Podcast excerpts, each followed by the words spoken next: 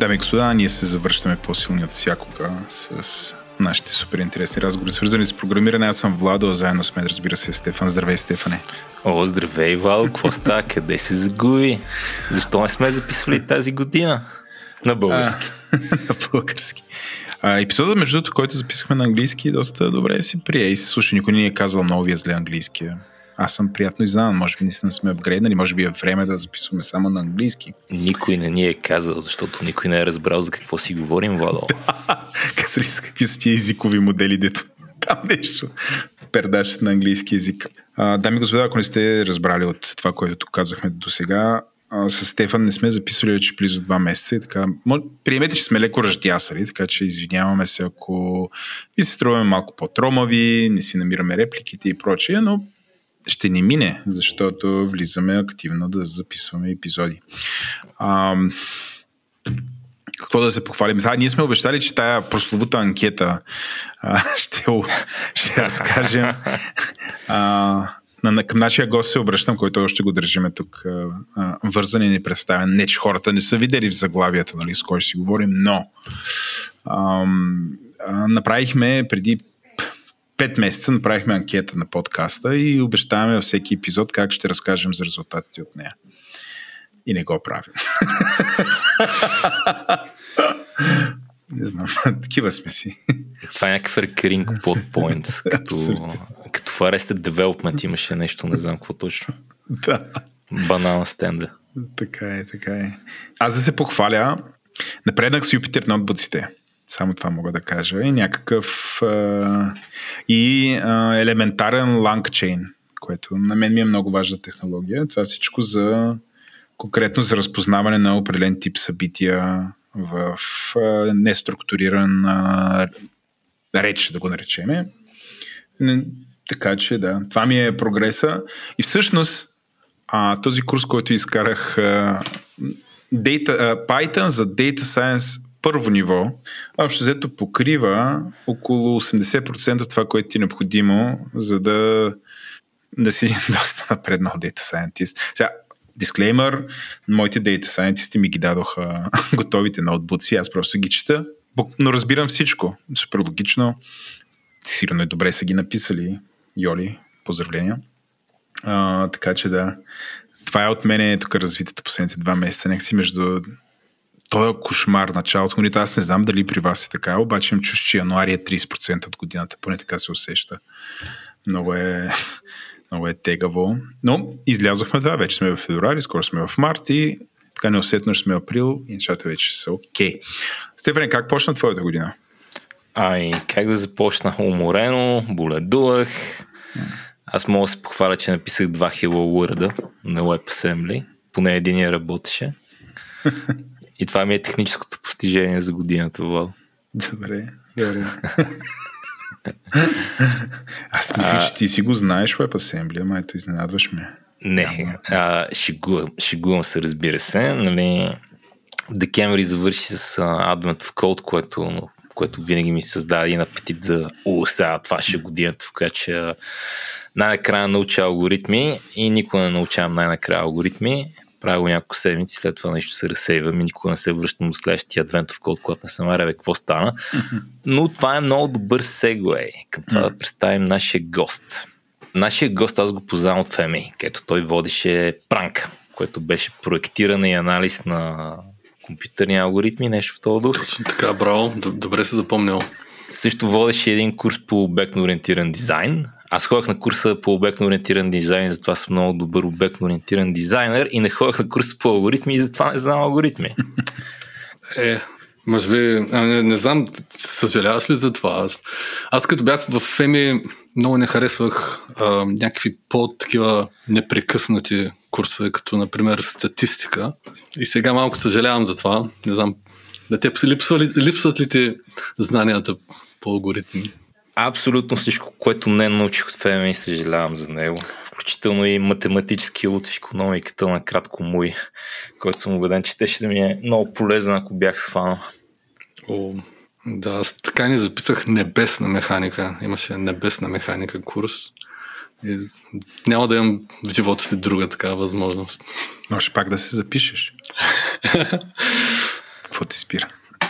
Но Си- да, Да, друго място. за нашите слушатели, които не са от FMA или които не са били в FMA доста отдавна, Мило, ще се представиш ли? Да, а, аз съм Мило.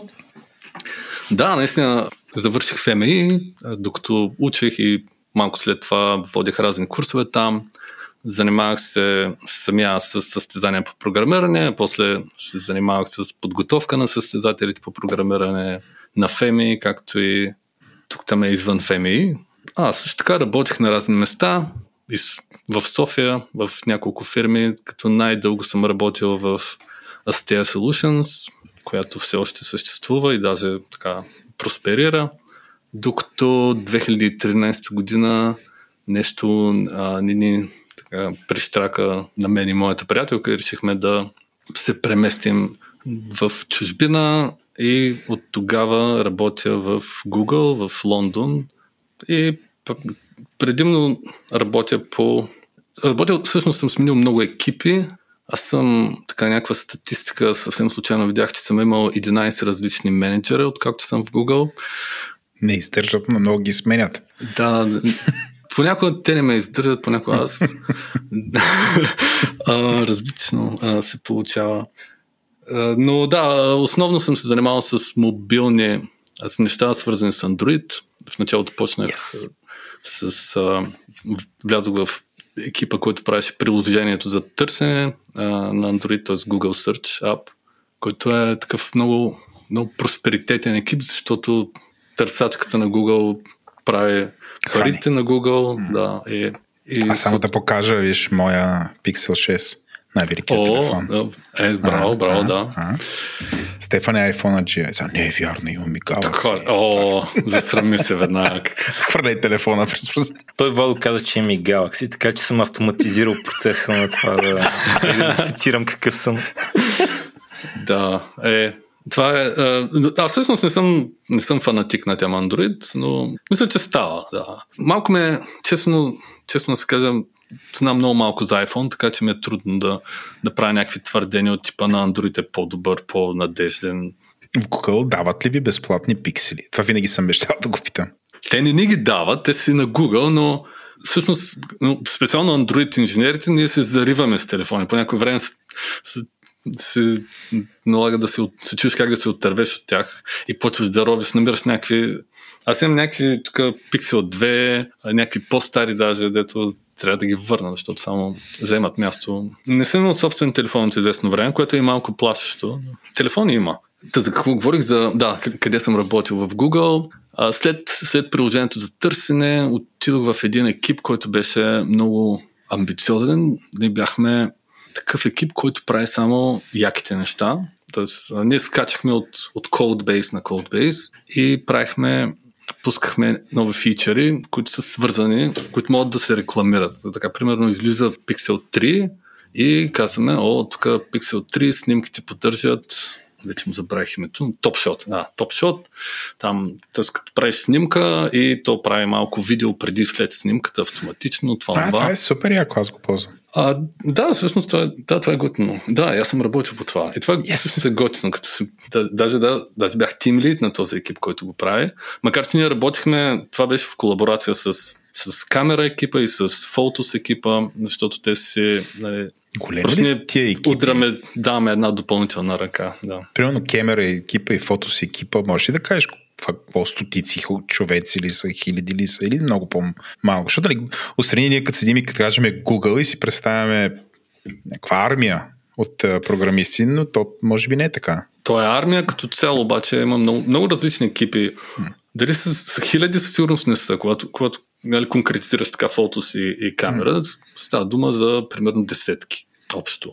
Е. Но то мал, малко е трудно да се каже, защото аз говоря за екипите, които правят самото приложение. А за камерата специално, понеже нямаме и хардвер, а, това са вече отделни хората, които се занимават с пиксел хардвера, са си, са си отделни екипи и там също имат хора, които правят се занимават по камерата, така че малко ми е трудно да, да преценявам.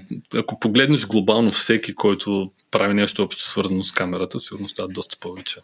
А, но този екип беше доста интересен. А други неща, например, Picture in Picture за Google Maps, а, Motion Sense, ако не знам дали си спомните, когато излезе Pixel 4 не, имаше един радар. Сложихме му един радар и ти можеш да махаш на телефона и той ти следи, че му махаш с, с, с, там, с помощта на този радар. Без да този фичър е световно неизвестен, според мен. Но... Той беше такъв ам, фичър, който, с който се опитахме да продадем Pixel 4. Изсипаха много пари за реклама. Хората казаха, у, това е много яко, обаче какво правим с това? Ами, то, нали да, забавно е, ама после какво? С, с Nightshot или Nightshot кога излезе? То това бе най-якото на Pixel. А Nightshot, Nightshot беше май малко след това. Па след това ли излезе? Да, но аз Защото сигурно с петицията го имаше, ако не, се, ако не греша и с четворката го имаше. Направо този измисля пиксели, смисъл беше феноменално. Може би е някъде, да, може би си прав, може и преди това да беше. Да, да. Вече ми се размиват малко. Извинявай, че така те прекъсвам, а ето сега, примерно, покрай може би най-интересното нещо, което се случва в света на технологиите са големите езикови модели, там е нали, тези OpenAI, но и Google а, пъл, нали, изкарах, изкарахте Gemini. Има ли шанс да се прехвърлиш в тази дивизия? Още това е интересно ли ти е? А, аз вече... А, Или си след, там всъщност? След, след този екип, който, който правеше такива фичери, който скачаше от Codebase на Codebase, по едно време реших, че това не е много...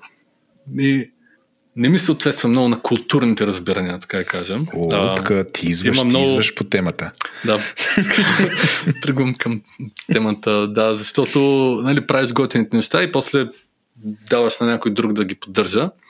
И, и реално, ако погледнеш тия красиви, грандиозни фичери, а, ако ги погледнеш, ако погледнеш какво е станало с тях след две години, картината не е много добра. Защото ако ти вземеш нещо да поддържаш, което не си правил ти, ти, ти някак да не го третираш като твое дете и там айде, ще, ще фиксваш някакви бъгове, ако ти кажат, обаче няма да не, тези, тези функционалности не, не, като цяло не се развиват, а и да, има някаква има си така морални особености на този, този модел на работа. И след това се появи една позиция за TL в а, един екип, който се занимаваше с Machine Learning за Android. Та-да. Готното беше, че този екип работи, а, в този екип работихме с DeepMind и DeepMind, а, може би сте чували, но тя, тя е много известна.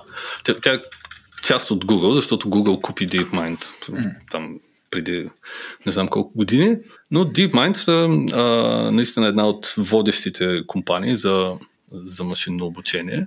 И ние работихме с, с хора от, с ресърчери от DeepMind, те правиха някакви модели, ние ги внедряхме в Android и подобряхме Основно бяхме фокусирани върху батерията. Най-много проекти ни бяха за това да издържа повече на батерия и този видимия фичър, който, е, който се казва Adaptive Battery, той е, беше наша собственост. Adaptive Brightness също, е, също беше наша собственост. А, т.е. точно такива микромодели, които контролират някаква конкретна функция в телефона, един вид се учи. Да. Те са предварително изградени или се адаптират и според потребителските нужди? Силно са и предварително изградени, ама адаптират ли се след това? Да, това е малко, малко сложно, че трябва хем да имаш модел, хем той да взема предвид mm. това, което прави потребителя и, е, и всъщност моделът ти е как ти моделираш функция, а, а на функцията входа е действията на потребителя.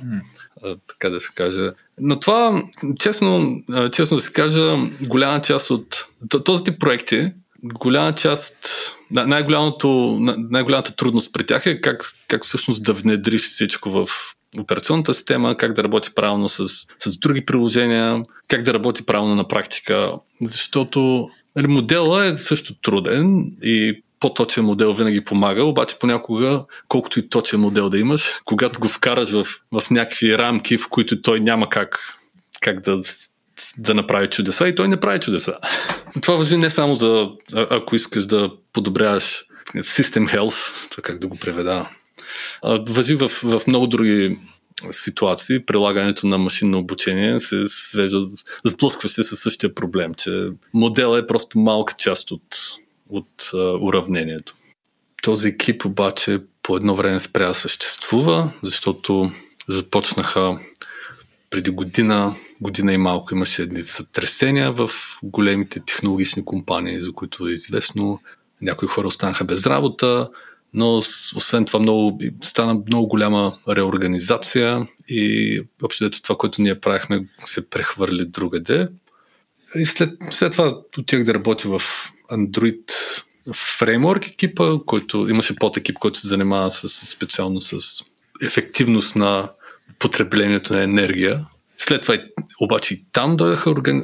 реорганизации. Имах лошия късмет да се прехвърля в екип, който ти предстоеше да бъде реорганизиран, без, без да подозирам. И, и в крайна сметка отивах в един екип, който се занимава с де, как да кажа, дебагабилити на Android. Тоест, името, по името изглежда, че екипа се занимава с това да може да дебъгваш Android, но това е малко подвеждащо, защото всъщност ние се занимаваме с... Правим, дебъгваме Android, като използваме многото данни, които имаме. А, ние, Google, така, хората знаят, че събира някакви данни от потребителите, но а, събираме много такива системни метрики, най-вече от самите вътрешни докфолдери. Тоест, понеже Google е голяма компания, ние имаме 10 000 служители на Google, които ползват такива пре, още бета версии на Android и от тях събираме най-различни системни метрики и, и това, са, това всъщност са много големи обеми данни и целта на този екип е да, да измислим какво да правим с тях и да, да, да извлечем някакъв смисъл от тях, така че да оптимизираме системата.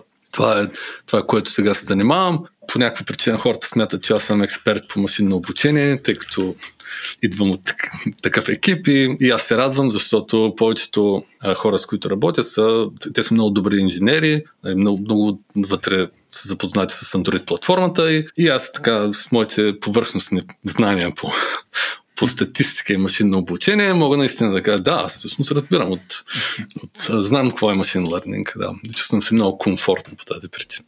Това е, това е моето, моята кратка автобиография. Добре, говорейки си за неща, за които сме внимавали в FMA, аз разбира се веднага искам да те питам за алгоритми. Да. Защото това ми е обсесията от година сам. И в общ линия въпросът е следния. Представи си, че аз съм някакъв човек, който ставаме професионален програмист, но не е минал така плътно през университета, не се е научил на пранка, не знае много добре алгоритми. Искам ли да науча? С какво ще ми помогнат? Има ли смисъл? Защо е хубаво? Много добър въпрос. Определено има смисъл, защото а, е много вероятно на интервюти за работа да ти, да ти дадат въпрос, свързан с алгоритми. Това е практическия. А, това всъщност, всъщност е това си е важен фактор. Ако искаш. Дали, такива интервю, дали е правилно да са такива интервюта е друга тема, на която може да, по която може да говорим много, но в повечето големи технологични фирми, ако искаш да работиш като програмист, ще ти зададат тук я напиши някаква задача тук с DFS или BFS и, и ти като, като не успееш да я напишеш за 20 минути, ще кажете, а, то какви веб сервиси ще прави, като не може тук да напише за 20 минути BFS. А, което не е правилно, защото за да, да, да, да правиш веб сервиси, обикновено ти трябва да знаеш BFS, ама такъв е живота. Да, това е, това е краткият отговор, но по-истинският отговор е, че има някои неща, които в течение на работа е трудно да ги, да ги научиш. В смисъл, просто когато ден, ежедневната работа, дори да срещнеш някъде, където се прилага алгоритъм, ако ти, където би, би ти било полезно да знаеш някакви алгоритми, ако това не ти е при сърце, ти просто ще го заобиколиш, намериш друго решение. И не, че не можеш да отделиш една седмица да почетеш MIT Introduction to, Algorithm, to Algorithms или нещо друго и да си придобиеш така, теоретичната основа, но по-скоро не си мотивиран да го направиш след като вече си в, в а, индустрията. Това е аналогично на хората, които в днешно време искат да се занимават с сега е по-модерно се занимаваш с машин learning, с data science и така нататък. И, и някакви хора искат да се занимават, научават как да работят с TensorFlow, там могат да тренират някакви модели, обаче примерно те нямат, нямат никаква представа от стати, статистическата основа на нещата. И те могат да решават проблеми, обаче рано или късно опират до това, че те не разбират данните им, шумни ли са, не са ли шумни, какво значи това, как могат да го обяснят. И така че все още е полезно. Виждам сериозна тенденция сред младите програмисти това да не се цени толкова, колкото едно време. Но това аз го, си го обяснявам с това, че вече има, че просто нещата, които трябва да се знаят и които се считат за фундаментални, сега са повече, отколкото бяха някога. Аз за интервютата бих казал, че първоначално ми се струваше много странно, защо наистина хората интервюират за неща, които рядко се ползват на практика, но години по-късно мисля, че го сванах и моята хипотеза е, че целта ти не е да вземеш всеки човек, който става, а целта ти е да вземеш някой, за който си сигурен, че става. И виждал съм много добри програмисти, които не знаят алгоритми, но много рядко съм виждал хора, които знаят алгоритми и не са добри програмисти. Демек много силен предиктор е, че все пак си говориш с някой силен човек. Това, това е много интересна теза. Да, звучи доста смислено. Вероятно имаш, имаш право. Слушах някакъв друг подкаст на английски, който, който няма да продължа да слушам. Вашия е много по-добър.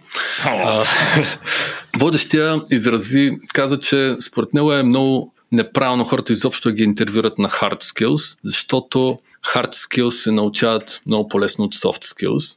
И това е така ме, ме накара да се замислят на този човек какво разбира под hard skills. Нали, да. Примерно това да научиш jQuery, да, много по-лесно е да, да вземеш човек, който не знае jQuery и да, да го накараш да научи jQuery, отколкото да вземеш човек, който не може да, с който не може да се говори и да, да го накараш да, да работи заедно. Обаче, аз съм виждал много, в преподаването съм виждал много хора, които, например, те, те пишат някакъв код. Те знаят, че някакъв даден код работи и прави нещо си. И това не са хора, които са студенти там първи курс. Това са хора, които са в индустрията. Те са работили като програмисти години. И въпреки това, ти им задаваш въпрос от типа на какво прави toString и те не знаят. И това е, това е нещо, което е според мен не само, че е hard skill, ами това е, това е някакъв фундаментален скил, който ти ако на интервюто не можеш да отсееш хора, които които нямат, изобщо не вникват в нещата, а работят механично, ти, ти, ти ще имаш много голям проблем с, с кадрите си. Да, това беше малко отклонение. Но да, съгласен съм с теб. Моя опит, аз първоначално като интервюрах не давах задачки, после реших да почна да давам задачки и да си водя статистика за корелацията между хората, които ми решават задачката, хората, които не ми решават задачката и как се справят. И да ти кажа, съм много доволен от това, че вече давам задачки и ги ползвам като филтрираш критерии. Да, това е готино, да. Има един момент, който е на... Ако погледнеш от към честност, и мога да дам себе си като пример. Преди, преди 10 години съм, даже преди повече време, ходих на нали, отях на интервюта в Google и, и това не, не ме затрудних особено интервюта, защото те бяха предимно алгоритмични, аз с алгоритми съм се занимавал от край време, просто там с състезание по програмиране. Обаче сега, последната година като пров, съм пробвал така отново да, я да, я да, някакви, да, решавам такива задачи. И мога да кажа смело, че аз, че те неща се забравят. И, и това, че аз 10 години съм работил в индустрията, не само, че не ме, не, не ме прави по-добър на такова техническо интервю, а напротив, аз съм, аз съм със сигурност поне два пъти по-бавен, защото последно реших да си сменя. Аз също интервюрам хора а, за Google. Обаче 10 години интервюрам хора и 10 години ги питам едни и същи неща. Имам с няколко въпроса и се ги въртя и реших да разнообразя и пробвах някакви други, взех някакви други такива примерни проблеми, пробвах да ги пиша сам и аз установявам, че аз за 40 минути не мога да напиша такова нещо. Аз, нали, да, преди 10 години можех, но сега не мога. И това е, нали, ако седна един месец така да решавам да правя онлайн състезание по програмиране, да си пиша алгоритъмчета, съм убеден, че вляза в форма. Дали сега ще съм толкова бърз, колкото съм бил преди 10 години, не знам, но съм... Това, това е някакво умение, за което се готви специфично. И ти като на интервюта си даваш алгоритмични проблеми, ти очакваш, че хората са седнали и са отделили поне няколко седмици да тренират за това. Защото това си е такъв молот, в който трябва да влезеш и, и за там половин час или колкото ти да, да, да можеш да изкодиш някакъв, някакъв алгоритмичен проблем. И това, ти е, това е плюс и минус, защото ти ще може да изпуснеш много кандидати, които просто не са, не са се годни, не са отделили няколко седмици да решават алгоритмични задачи и да, ти няма да ги вземеш. Според мен, нали, тук идва момента на колко сложни алгоритмични задачи. Примерно, нали, най-кратък път в граф с негативни тегла, т.е. с негативни тегла, където мога да има цикли. Нали, сложна задача, това не мога да напиша аз в момента. Обаче някакви по-базови работи. Ами да, това, дори да е така, ти в крайна сметка, ако имаш повече кандидати за една позиция, накрая ще ги сравниш и, и ще вземеш този, който е, на, който е решил проблема по-бързо. И това няма да е реално човека, който ще ти върши най... Не, няма да е непременно човек, който ще ти върши най-много работа после. Може и да, може и да е, да, но, но в крайна сметка, като всеки търси някакви обективни такива quantifiable а, критерии, по които да, да преценя хората. Няма... Да ви споделя и моето мнение. Аз не съм нали, програмист-програмист, но имам програмисти, програмисти в екипа. Но в началото нямахме задачи. В началото, примерно като бяхме, те знам, 5 човека в организацията, нямахме задачи. Общо взето гледахме дали тия хора, тето кандидатства, ще ни паснат, нали, парите можем да ги посрещнем и така нататък. И в последствие се появиха задачи. Но задачите гледаме да не са... Те по някакъв начин са свързани с това, което правим. Примерно, събираме някакви данни, да ги са почистим тия данни, да ги съхраним някъде, нали, някакъв ETL такъв да се направи и долу-горе нали, блъсва. Човека може да не правим, нали, той да решава задачата ни да го гледаме. Даваме му достатъчно време да го направи, примерно 3 дена да я върне. По някои седмици сме давали. Но аз като съм, сега тук говорим за много по-малка бутикова компания на практика, която има от Machine Learning до Data Collection и application на Django се пишат тогава и на Perl на каталист. И всъщност то няма някакъв особен такъв пул от хора, които чакат и така строени. И на мен ми беше ясно, че ние ще си ги учиме тия хора. И тогава всъщност нали, при условие, че някакси шанса да намериш с твърдите умения е много нисък, тогава изведнъж така наречените меки умения изведнъж ставаха много важни, като за мен те са две три бяха. Първо и да им, да им е интересно това, което правим. Затова, примерно на интервюто, също аз доста приказвах, разказвах какъв е предмета, какво точно правим, нали, гледам човека, сега това е интересно или не е интересно. А, другото беше доколко Uh, понеже сме малък екип и сменяме контекста че, често, дали това той ще го приеме. Смисъл, има хора, които искат да правят нещо и да го правят перфектно, да кажем, една година. Ние такъв лукс не може да дадем. И аз такива неща ги разказах и ми беше важно хората да могат да сменят контекста бързо. И финалното е, всъщност, искали да го учи това, има ли как учи. И всъщност комбинацията от тия три неща беше по-важна за мен, отколкото това дали той има 3 или 4 години, къде е завършил, нали, какво е правил. Така, ако пече правил нещо по нашата тема, ма е рядко, нали, трудно е да го намеря в България такъв човек. Супер. И бих казал, това беше така успешна стратегия. Ето давам дали, ъгъла на организация, която не е Google и не може нали, да си позволи, най-вероятно при вас има опашка от хора, които чакат и вие може да дадете най-корави, както викаш, той на сцена на Олимпиада по, по програмиране се явяват, за да нали, да бъдат шортлистнати и после вече да си говорите с тях и така нататък. Аз нямам този лукс и затова ъгъла ми беше различен. Добре, виж колко хубаво сегуейваме към а, темата на епизода, която е културата в софтуерните фирми. Мило, ще ни разкажеш за какво ще си говорим? За, за културата, да. Това, това е много интересна тема. Винаги ми е било интересна. По принцип, аз много обичам да философията на, да, да говоря за философията на нещата, за философията на програмирането. Обаче, за това вече сте говорили, пък е, аз не знам дали съм толкова философичен вече.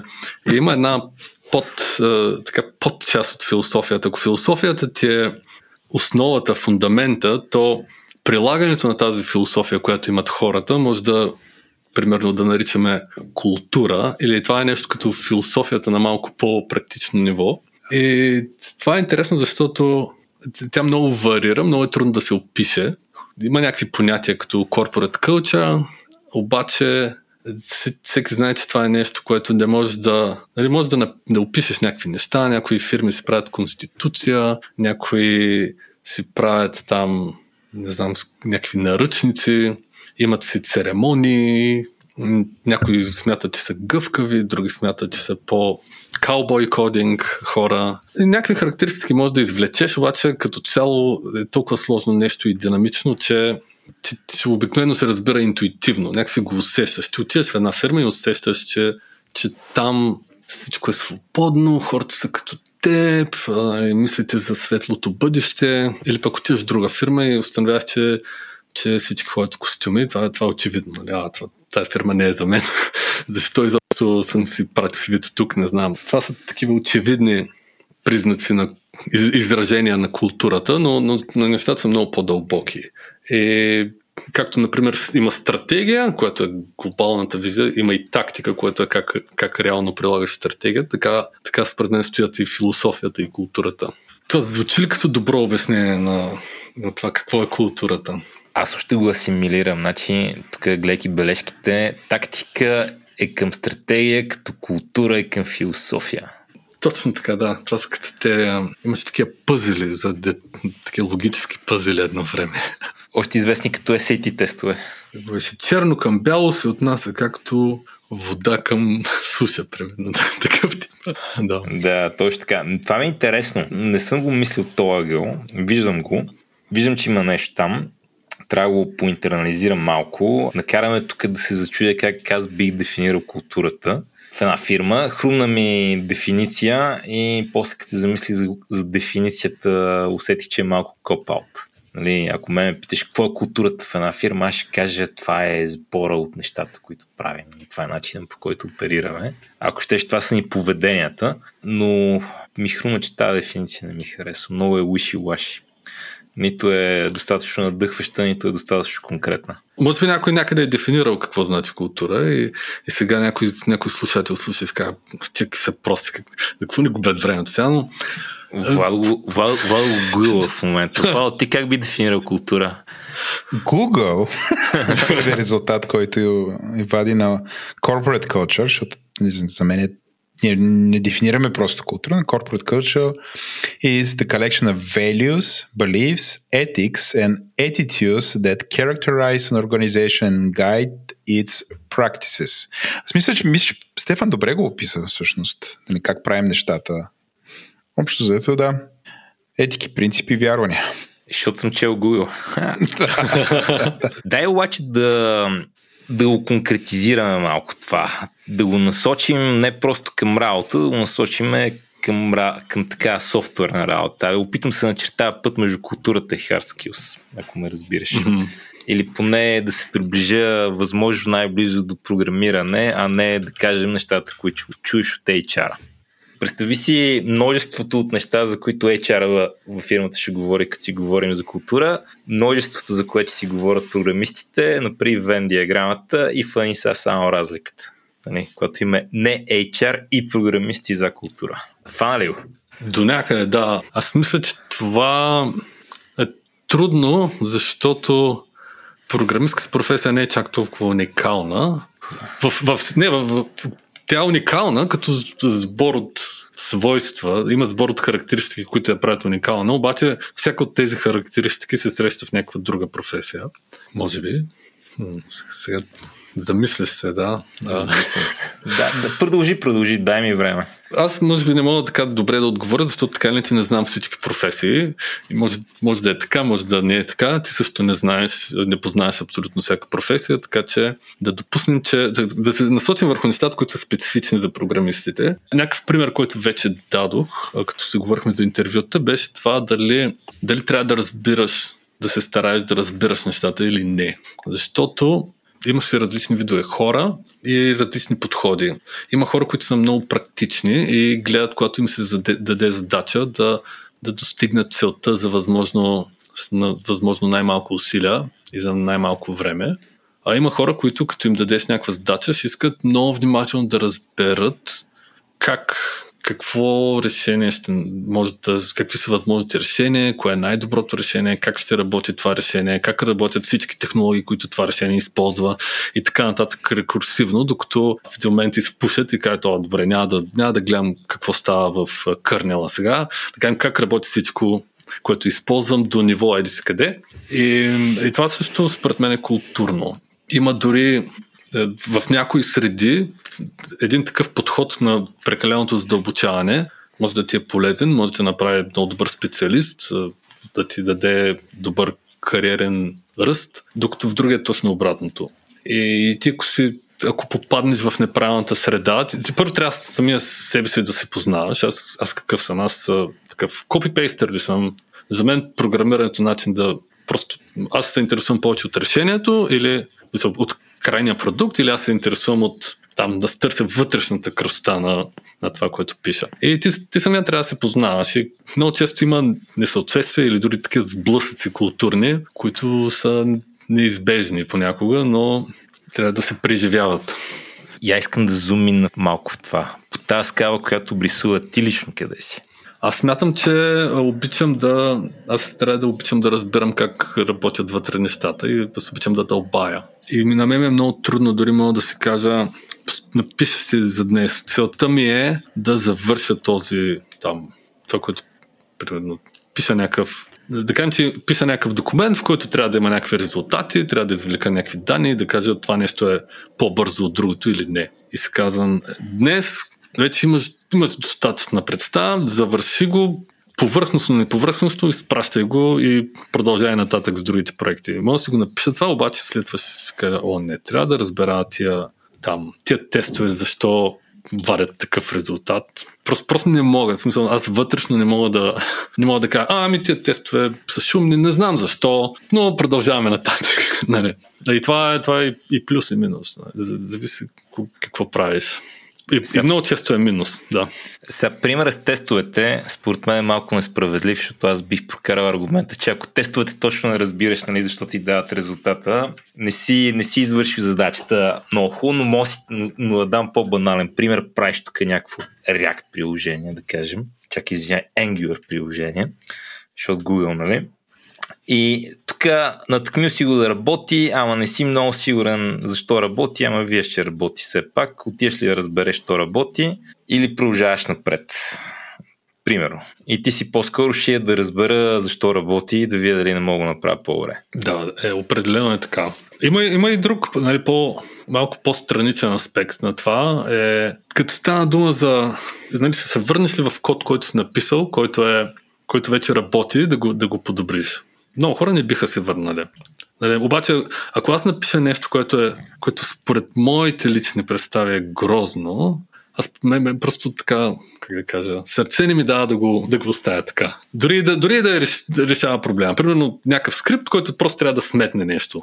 И, и пускаш го, смята го, обаче като е грозен, как, как да го оставиш така? Нали? Добре, това, това го разбирам. Сега тук аз ще споделя една мисъл. Аз мисля, че съм горе-долу там, къде си ти, защото нали, от тебе съм се учила.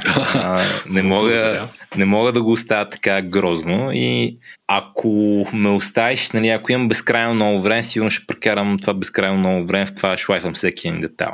И мисълта, която имам, която ще се генерализира после, е, че ако съзнателно всъщност се напъна да го оставям грозно, или поне да го оставям грозно, когато нямам очевидно по-добра идея как да го променя. Нали? Не мога сега за 10 минути да изляза по-добра идея, която ми изглежда потенциална. Просто съзнателно се тренирам добре, окей. Не е най-добрата ми работа ever. Не мога да я направя малко по-добре в момента. То, нямам идея, трябва да прекарам повече време, за да измисля как да го направя по-добре. Просто ще продължа напред и няма да се бъгвам. Рано или късно ще се върна в този код. Като се върна в този код, има шанс да имам по-добра идея. Ако нямам по-добра идея, ще се върна пак си. Записваш ли си ги някъде, примерно? Не. Просто така не, че се върнеш някой ден. Да, едно време си ги записвах и открих, че почвам да създавам едни огромни безкрайни списъци, които mm. никога не гледам, само записвам в тях и стигам до извода, че няма нужда да записвам. И това открих, че ми е много полезно. В смисъл, направим много по-такъв гъвкав, динамичен програмист, отколкото нали, архитектурно да си каква е думата, която полша един колега, а, ин, да, да се отдавам на intellectual self-indulgence. О, да.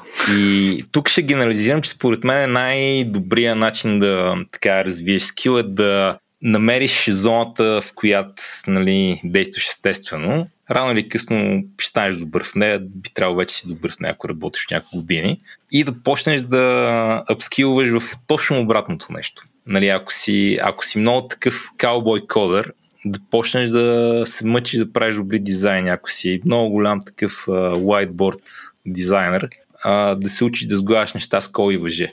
И нали, не само по тази линия качество и скоро стане по всякакви такива линии, където нали, има спектър и ти си много силен в едната част, просто от един момент нататък всякакви инвестиции в другия край на спектъра са много ценни, защото ти дават повече, повече обем.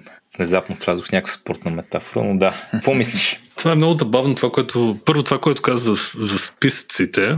Това ми напомня е, е, нещо, нещо свързано с това, неща, които си мислиш, че ще подобриш. Нали, много, много, които, които си мислиш, че трябва да подобриш, но сега няма да го направиш. поради ред причини. Това е интересно да се раздели на конкретни случаи, защото много зависи от естеството на нещата, които могат да се подобрят. Например, един от моята еволюция като, като програмист, мога да кажа, че в началото в Google аз пишех доста тудута. Така, пиша някакъв код и пиша туду, на това трябва да стане, нали, хубаво ще е тая функция да... Това като коментар или в някаква тикетинг система го пишеш? Къде го а, пишеш? Те са специално в кода като коментар. Okay. То си е така конвенция. Ето част от културата. Част от културата. Да, да, това е част от културата, именно, да, да се пишат тудута. Пробвал съм избъгва, но нещата не, не нали, може да сложиш бъг в тракинг системата. На практика няма много голяма разлика, което установих. А, но така, пишеш до така си, аха, тази функция е хубаво да работи, да поддържа и, в, и този случай. Или тази функция трябва да е по-ефект, по-бърза, обаче сега така. Най-лошото туду, което не трябва да, което не трябва да се позволява е туду а, ще напиша тестове после. Това, това не работи. това, това не съм, никой не съм виждал такъв тест, който е написан постфактум и, и е добър. Мисля, може да, хората пишат постфактум тестове, защото ги карат понякога. Обаче, нали, това, това, с това не трябва да се правят компромиси. Но имахме един такъв доста голям менеджер, който какво направи, в един момент смени екипа ли, какво беше. И те му направиха такова прощално парти и му хванаха всички тудута от Codebase. и му ги разпечатаха и му ги налепиха по бюрото. Стотици такива листчета. И тогава за себе си установих, че аз може би нямам толкова много, колкото него, нали? Той беше доста по-старши. Обаче това, това всъщност няма смисъл. И от тогава спрях да пиша туду и просто защото знам, че в 95% от случаите, случаите няма да се върна и да го направя. Защото ако нещо е докарано до, е минало бариерата, в което работи, а, ревюра, а, тези, които ти го ревюрат, са го приели, нали, е, и така нататък, ти обикновено имаш винаги има нещо по-важно да вършиш. От това да се върнеш назад и да подобряваш някакво туду, просто защото е туду. И а, вместо да пиша туду, да просто пиша ще напиша, тая функция не е, не е оптимална, защото, защото така. И толкова. Ако някой в бъдеще отиде, отиде да види този код, нали, ще, ще знае защо не е оптимална, ще знае, че това нали, не е случайно и, и толкова. Все пак не е ли по-удобно наистина да пишеш туду, защото можеш да го потърсиш това в един файл и ако има тута да ти обърне внимание. Ама поинтът е, че никога не го търсиш. Сам, само накара се замисля. Е, ма това е част от културата. А, а, Отвориш не, файл, винаги да провериш. Те да знам.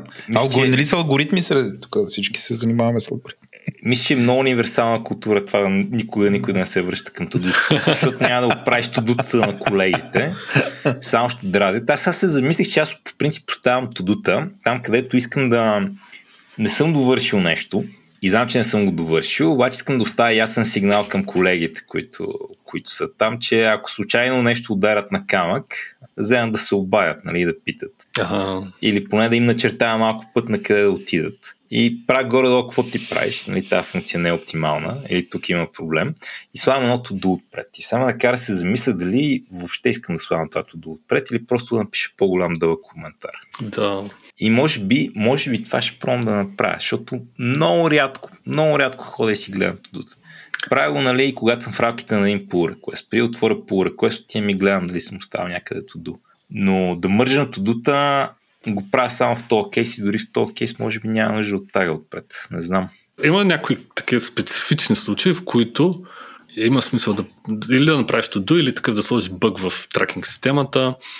Това е когато нещо наистина има, знаеш, че има крайен срок. Например, сега, ние в Android имаме там годишни, годишен релиз сайкъл и в зависимост от това по кое време си може да се окаже, че апито не е финализирано и съответно ти не можеш да викаш някаква функция, дед знаеш, че ще има, но, но тя ще се появи септември и, и такива, такива неща, когато, когато има конкретно събитие, което чакаш и ти наистина не, не го правиш не защото нямаш време, ами защото това обстоятелствата още не са се наредили, нали, тогава може да напишеш do, когато апито се финализира септември, нали, извика и другата функция, примерно. Това е, нещо, това е нещо конкретно, което има смисъл, защото има крайен срок, има човека, който чете този код, може да види, а, вече това апи финализирано ли е? Да, ами тогава просто ще го, ще го преименувам. Нали. Има, има някакви такива случаи, тоест, може би, може би преувеличих, като казах, че няма абсолютно никакъв смисъл. Но може би, може би в твоите случаи, може би понякога е така, не знам. А, не знам, аз не съм, не съм особено, а, как да кажа, срам ме е малко всеки път, като камитната до в Codebase. Оправдавам се в момента в ефир. Добре, дай стъпка назад. Нагоре, може би, стъпка нагоре. Не знам. Нагоре, добре, да. Зависи, зависи кой на къде гледа. Нагоре. За културата. Имаше нещо, което, което ми направи впечатление от един от а, подкаста с Найден от преди не знам кога беше, преди месец, може би два. Повече вече. Да. Миналата година. Миналата година. Неговата теза беше, че най-важната характеристика на програмистите е да имат и над. И аз, аз също смятам, че това е част от културата. Може би понякога ината, в, в много среди ината е полезен, а, но има ситуации, в които, в които на обратното. Хората могат да се забият в нещо и да, да дълбаят, дълбаят, дълбаят и това да им прече. Но, но това е някаква характеристика, да. Просто исках да кажа, че това е някаква, някаква част от вътрешните, нали, вътрешната мотивация на хората и какво се, от какво се влияе тя. Така, друго, друго нещо, което е част от културата, има, има такива едни като политически, нещо като фенски неща, типа на аз харесвам PHP, срещу аз смятам, че PHP е пълна боза, не става за нищо, нали, аз пиша на .NET, аз пиша на Java. Това също води до културни особености. Нали, open source срещу там, конкретни технологии. Понякога хората са, могат да са толкова задълбочени в любовта си към, в привързаността си към дадена технология, че, че това да води до такива културни сблъсъци. Не знам, ви, вие сте говорили, ви от време на време споменавате PHP с един такъв особен, с смесени чувства. Само Вал прави това в този подкаст. Аз държа да подчертая, никога нищо лошо не съм казал за PHP в тилда на клонка. Както да е. Вал, това от тебе е тръгнал, не от мен. Ама не, аз съм totally fine с PHP. За мен дълги, дълги години и всички около мен програмираха на PHP. Ето и сега ходи, okay. ходи обяснява, че нямаш сестра. Както всяко нещо, за, за всяка технология, за всеки език за програмиране, може да кажеш и добри и лоши неща. Не смятам, че... Извинявай, освен за Go, за него само лоши неща могат да кажеш. Ето, ето това, това, това храним в този подкаст. Добре, добре. А сега като, като спомена това... Дисклеймър шегувам се, но продължи. Има неща, които са откровено лоши, само че се вижда по постфактум. Хората виждат, че ня- някои неща са били грешка. И е, аз от, от моята история мога да се спомня за един, когато, когато бях студент и тогава се опитвах да науча MFC. Това е много стара библиотека за графичен интерфейс, свързан с, е, беше популярна покрай Visual C++ 6.0, което е едно време и много ми, много ми беше трудно. Нали? Аз смятах, че съм умен човек и мога да научавам някакви неща, обаче това някакси все ми се се ме турмозеше. Можех да пиша някакъв интерфейс, а, дори може, смятах, че горе-долу го знам, обаче не, не, не можех да кажа, че, че го разбирам. И тогава, нали, един път си говорих с, говорихме с брата на, на моя съквартирант, който беше по, нали, по-старши, много, ние смислихме, че е много добър програмист, опит и той каза, това е по-набозана, нали, защо си губиш времето? И, и тогава на мен не светна. Ами аз наистина, защо, защо не съм си замислил, че това може да, че проблема може да е в технологията. И тогава ми олекна ми, да, не, аз съм, не съм аз глупавият, просто технологията е лошо написана, нали, не, няма някакви прости принципи, просто е сглобка от някакви произволни неща и ти се опитваш да намериш големия, дълбокия смисъл, а то дълбок смисъл няма. Аз съм от хората, които търсят дълбок смисъл за нещата. И, и това ми помогна. Нали, нещо време никой не ползва MFC. По-късно Microsoft направиха .NET и така нататък, много други неща за потребителски интерфейс. Но понякога нали, ако, ако се задъл... Тези неща са крайни и временни. Трябва, трябва да сме наясно, че това са технологии, решават определен проблем. И може би ако аз не, не не смятах, че трябва да намеря дълбокия смисъл в MFC, ще, живота ми ще да е по-лесен. Нали? Ще, научил съм го достатъчно правя там диалози с бутони, готово, стига толкова. Дълбок смисъл търси другаде. Знаеш какво, това ми е интересно, защото има добри технологии, има лоши технологии. И още по-якото, има добри технологии, които на пръв поглед изглеждат лоши, ако не знаеш достатъчно, и лоши технологии, които на пръв поглед изглеждат добри, ако не знаеш достатъчно. Много ми харесва това, това разделение на нещата. Така, четири квадранта. И много ми е трудно, в смисъл, често се опитвам да казвам, нали, хората не трябва да са много привързани към технологията. Защото колкото по една стъпка в страни си от технологията, на която кодиш и колкото по-неемоционален си, толкова повече няма да си слаб за проблемите. Но от друга страна, колкото по-страстен си за технологията, която ползваш, толкова повече те кефи, толкова повече ти доставя удоволствие, ултимативно толкова по-ефективен ще си. И нали, тия две неща са ми много трудни за консолидация. В крайна сметка съм Руби програмист. Каквото и си говориме, пише на Руби, защото много харесвам Руби. Нали, с годините съм се научил да му виждам недостатъците и дори те са ми така in the forefront на съзнанието, вместо нали, да ги оправдавам и да съм не, това тук не е проблем в Руби, не е проблем е в Руби, просто се живее с него. Не знам на къде върви с това, освен че нали, първо да, интересно ми е какво мислиш. Нали? Трябва ли сме привързани към технологиите или трябва да сме неемоционални към технологиите? Трябва ли нещата да имат дълбок смисъл, не трябва ли нещата да имат дълбок смисъл? Преди време си мислех, че е много хубаво а, да се задълбочаваш в... Да, да знаеш някакви технологии много добре, много дълбоко. А, това е свързано с търсенето на вътрешна красота на нещата.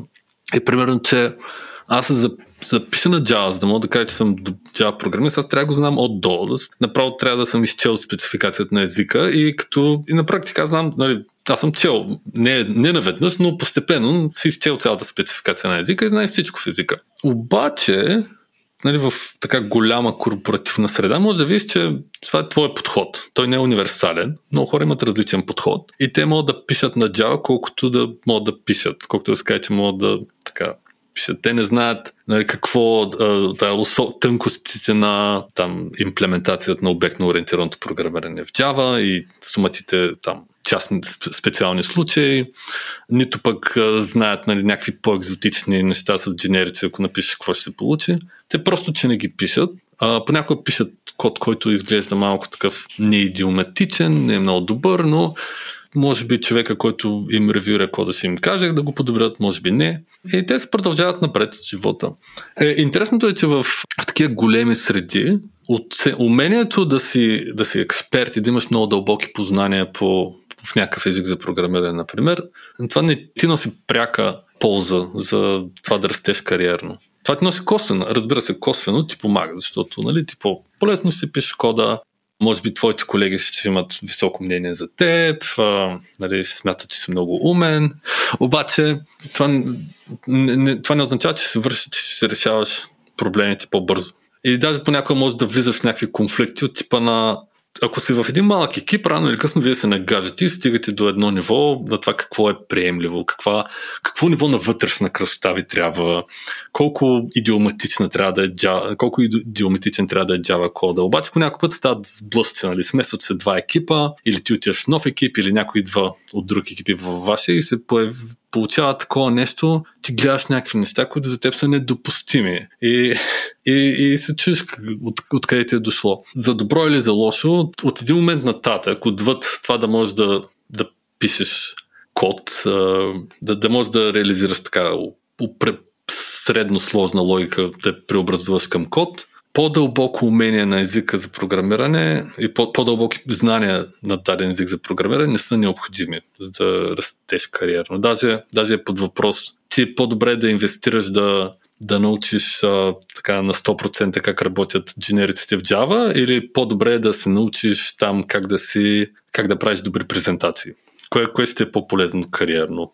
В много случаи, това, това зависи, от, зависи от фирмата, зависи от екипа ти, но в много случаи е второто. Определено са презентациите, особено ако не пишеш на Java.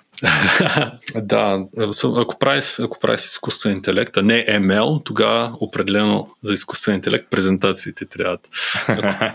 Това е интересен въпрос. А, сега, нали, като постави конфликта между генериците в Java и презентациите, на мен инстинктивно ми идват презентациите, но това е, защото аз много обичам да правя презентации, нали, това, че имам добри умения за презентации, много ми е помогнало житейски. Да. А, но се опитвам да намеря някакъв пример, където отговор няма да е толкова очевиден. Ти на Kotlin пишеш ли? Писал съм малко на Kotlin. Основно пиша на Python, да трябва да съм честен и на SQL напоследък.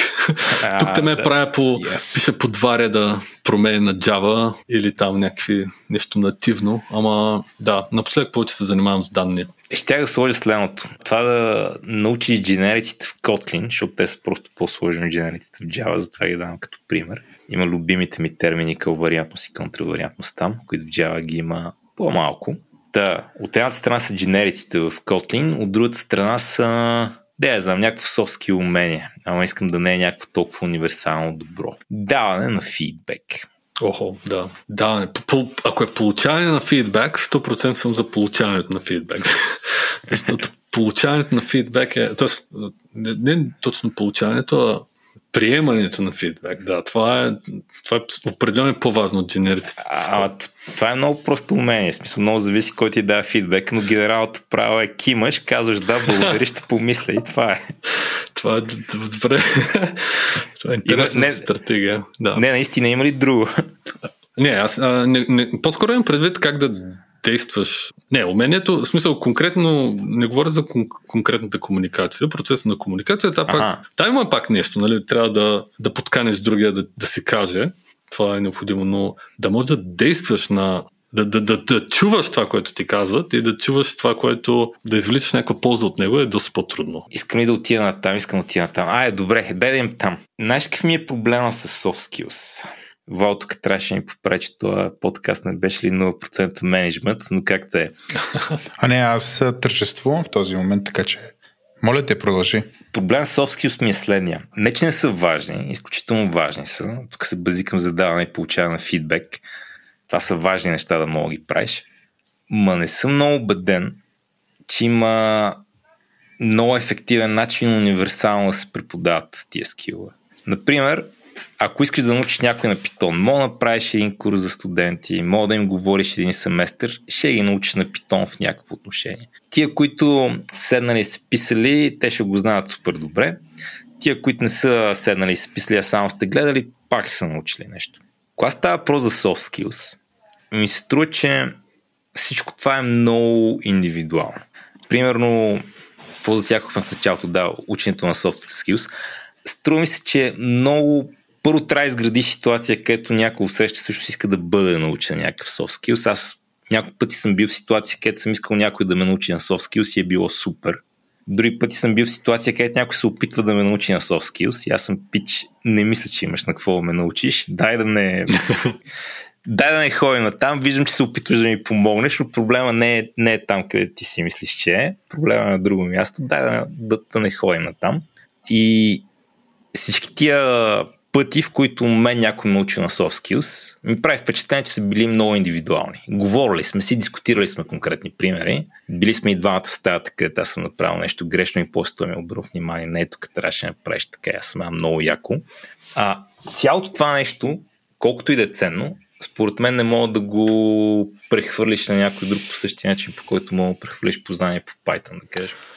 Хем едно, защото според мен е подхода не е универсален, да мека на различни хора по много различен начин ще трябва да им предадеш това умение, докато Python си е Python, е така изглежда и така се пише. И две, защото с Python може да да напишеш една програма и да видиш какво ще стане, докато това да идеш да се скараш някой на работа, за да, видиш, за да тренираш как да правиш конфликт de-escalation, не е много добра идея. Определено имаш право. Е, искам да кажа, че примерът, който даде, пак се свери до това да, да получаваш фидбак и да действаш на фидбак. Защото това, това е такова малко отключващо умение. Ако, ако се научиш да не само да, там, да, да слушаш хората какво ти казват, ами да, да извличаш, да, да, да слушаш внимателно и да, да, да вникваш отвъд нещата, да, да опитваш да се извличаш някаква полза. Това е няк... Има някои умения, които са такива те, те са а, а, ускоряващи. В смисъл, ти, ти все повече и повече ще го правиш това нещо и, и все повече и повече се подобряваш. Аз не знам, не мога да кажа дали можеш да научиш някой на soft skills, защото аз съм, опит, моят опит е да учи хора на програмиране. Аз вярвам, че за... много хора вярват, че не може, че някои хора не може да ги научиш на програмиране. Аз не смятам, че това е така. Смятам, че всеки човек може да се научи да програмира. Може би на някой ще им е по-лесно, на други по-трудно. Всяко нещо е, това, във всяко нещо е така, но за soft skills Сигурно има хора, които твърдят, че учат, има хора, които дали, правят курсове, вътре в Google има всякакви курсове за, за всякакви умения. До някъде известно е, че нещо като да, презентационни умения може да се подобрят. Да, дали, дали може да научиш някой да стане като да направи TED Talk, не знам. Но, но сигурно може да го може да помогнеш, ако някой изобщо не може да прави презентации, да, да може да, да прави прилично до прилично ниво. Но като сравним така, да се върнем на дженериците в Котлин. Да. така, дженериците в Котлин, дали аз бих ги научил? Ако мой екип работи на Котлин и ние наистина сериозно пишем на Котлин, аз бих... Да, да, това би било добре да всички да знаят малко в дълбочина какво става.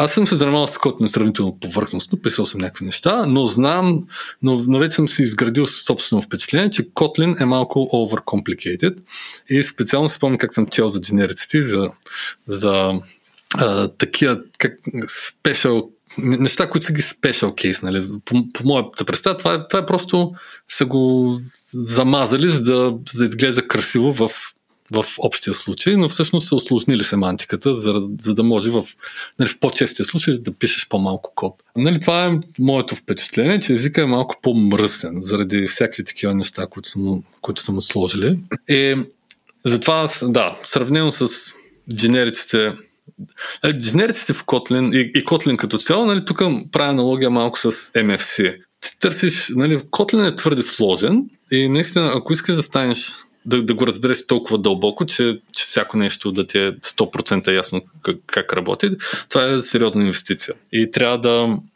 трябва да прецениш дали се струва. Докато такова умение, нали, да работиш на, на soft да, да се развиваш, да, на такива меки умения, това, това ти помага, нали, то, то ти умножава продуктивността в много други, във всичко, което правиш. Така че това е някакъв, някакъв трейд-оф. Има, има за съжаление и другата крайност. Аз съм виждал, виждал съм екипи, в които просто всички са събираш един екип от бузаджи. Това не е термин, който бих казал на някой ти си бузаджия, ти, ти пишеш бузи, обаче мога да кажа да обобщавам такива абстрактни екипи, без да имам нищо конкретно в предвид.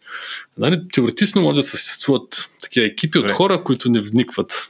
Накратко, на никой няма го кажеш, но ще си го помислиш. Да, да. да. да. Та, има екипи от бузаджи, в които, понеже е, ако има на, на трима души един, който знае какво прави, знае какво става отвътре, този екип може да върви. Защото понякога се налага нещо по-дълбоко от а, бутончета и, и цветове. И един от, един от тримата, който разбира, ще, го, ще реши този проблем. Обаче понякога се получава такава концентрация от еднакви хора, които имат перфектни презентационни умения, а, насочили се повече към soft skills и така нататък и, и им липсва дълбочината и в един момент няма, няма кой да им каже, че там търсенето им в базата е квадратно. Да, примерно. И това е малко тъжно. И те го разбират след някакво време, когато в базата дали, броя на записите нарасне, разбират, че базата е бавна и пак, те пак не го разбират. Нали? Тях, те какво могат да си помислят? Ми трябва ни, да, трябва ни по-бърз сървър, примерно. И, и така нататък. Или дайте да сложим кеширане, или да. Понякога просто има неща, които колкото трябва, ти, трябва да има някакъв брой хора, които отиват по-надълбоко в нещата. Това ми харесва. Също тук оставам с впечатлението, че ти за себе си си на позиция, абе, всяко време, което аз ми мога да инвестирам в soft skills, е много добра инвестиция. До някъде. А, не, просто напоследък а, какво, почнах да ставам рано в 5 сутринта. Защо почнах да го правя, не знам. Но почнах да ставам рано и да слушам някакви неща. И първо слушах някакви подкастове, слушах... А, първо почнах да слушам някакви неща на руски, защото учих руски язик преди време. Нали? После установих, от той има много интересни неща, да я потърся и на български, и на английски и така нататък. И открих много подкастове за саморазвитие, което ти обясняват нали, всеки има панацея за това колко е просто тук 10 прости, 3 прости правила и ставаш а, а, милиардер а, от този тип. И, и повечето са големи глупости, а, за съжаление е така. Много от тях не са глупости. Много, много от нещата, които, али, те, нещата, които можеш да чуеш или да прочетеш за саморазвитие, много от книгите, които са написани, имат много полезна информация. Обаче, пак за да я приложиш, ти трябва да вникнеш в дълбочина. Ако просто нали, четеш на повърхностно ниво и си кажеш, о, значи, ще почна да ставам в 5 сутринта. Има така книга The 5 AM Club. Не съм е чел, слушах едно резюме на нея, в което обясняват, че събрали се там Общо взето, идеята беше, събрали се трима души, просък, артист и предприемач и а, просъка се оказал, че не бил наистина просък, ми бил милиардер, който се правил на просяк, но той им казал, вижте какво за да успеете в живот, трябва да ставате в 5 сутринта. И, и това, това беше полуката от книгата. Така че да, ето едно, вече безплатно ви давах едно, един съвет. Ставайте в 5 часа сутринта и станете милиардери. Само имплементационен въпрос. В колко лягаш? Ставайте в 5 часа сутринта. да, да. Това е, това е забавен въпрос. Ми най-често Знаеш, то, това стана по естествен начин, защото а, нали, вкъщи ние имаме малки деца на, на 3 и на 7 години. Те се лягат сравнително рано, но, но още повече стават рано. И проблемът е, че ти ако искаш, нали, от момента в който стане едно 2-3 годишно дете, ти, ти там татък си нямаш свободно време. Нямаш, не само, че нямаш свободно време, нямаш време за нищо. Нали? Ти си 100% си взет с детето. И, и ти търсиш нали, някаква пролука така, да си намериш време за себе си. И, и в един момент, когато се занимаваш с деца цял ден и си толкова изморен, че по естествен начин ти просто слягаш с тях. Е, децата лягат към 8-9 часа и ти просто заспиваш, защото си скапан, нали, И обаче, тук ние имаме предимство. Възрастните спим малко по-малко от децата. Значи, децата спят там по 10-11 часа, ние спим по, по 8, примерно. И така, лягаш си в 9 вечерта, примерно, ставаш в 5 сутринта и имаш 2 часа до преди да се събудят децата, да, да правиш каквото си искаш. Това е така свобода. Та, това, това е един, един начин да го, да го реализираш. Аз много надалеч отидох, но основната идея беше, че въпреки, че повече такива неща са глупости, една книга, която ми направи много добро впечатление, беше, например, Седемте навика на високо ефективните хора. Там тя ми направи добро впечатление, защото е стара. Значи, когато една книга, за, за, за някоя книга още се говори, въпреки, че е писана преди там 20 години или когато е, значи е имало нещо смислено в нея. И там това, което ми хареса е, че автора беше такъв идеалист и неговата теза беше, че ти трябва нали, да погледнеш първо твоята философия и трябва да си много добър човек, трябва да си много позитивен, да искаш да направиш добро и всичко останало да изградиш на, основата, на, на тази основа, което разбира се е идеализирано и и сигурно на него, аз съм сигурен, че и на него повече му се иска да е така, отколкото наистина е така. Неговата теза беше, че ако ти не си позитивен човек вътрешно, колкото и да се опитваш да правиш някакви техники за продуктивност а, и за успех, няма да ти се получи, защото твоята гнила основа рано или късно ще те предаде. Аз а, лично виждам много такива не много хора с не много с, с гнила основа, които са много богати. Такива хора има много. Всички знаят. Така че това е идеализирано, но неговата книга, да, това е, това е пример. Има, има книги, които са полезни. И да те върна в а, културата на софтуерните компании. Да. Как да си позитивен човек, когато всички около тебе са бузаджи? Е, много добър въпрос. Има ситуации, в които трябва да прецениш дали това е правилната култура за теб, защото всеки може да повлияе на културата до някаква степен, обаче за някои неща се трябва критична маса.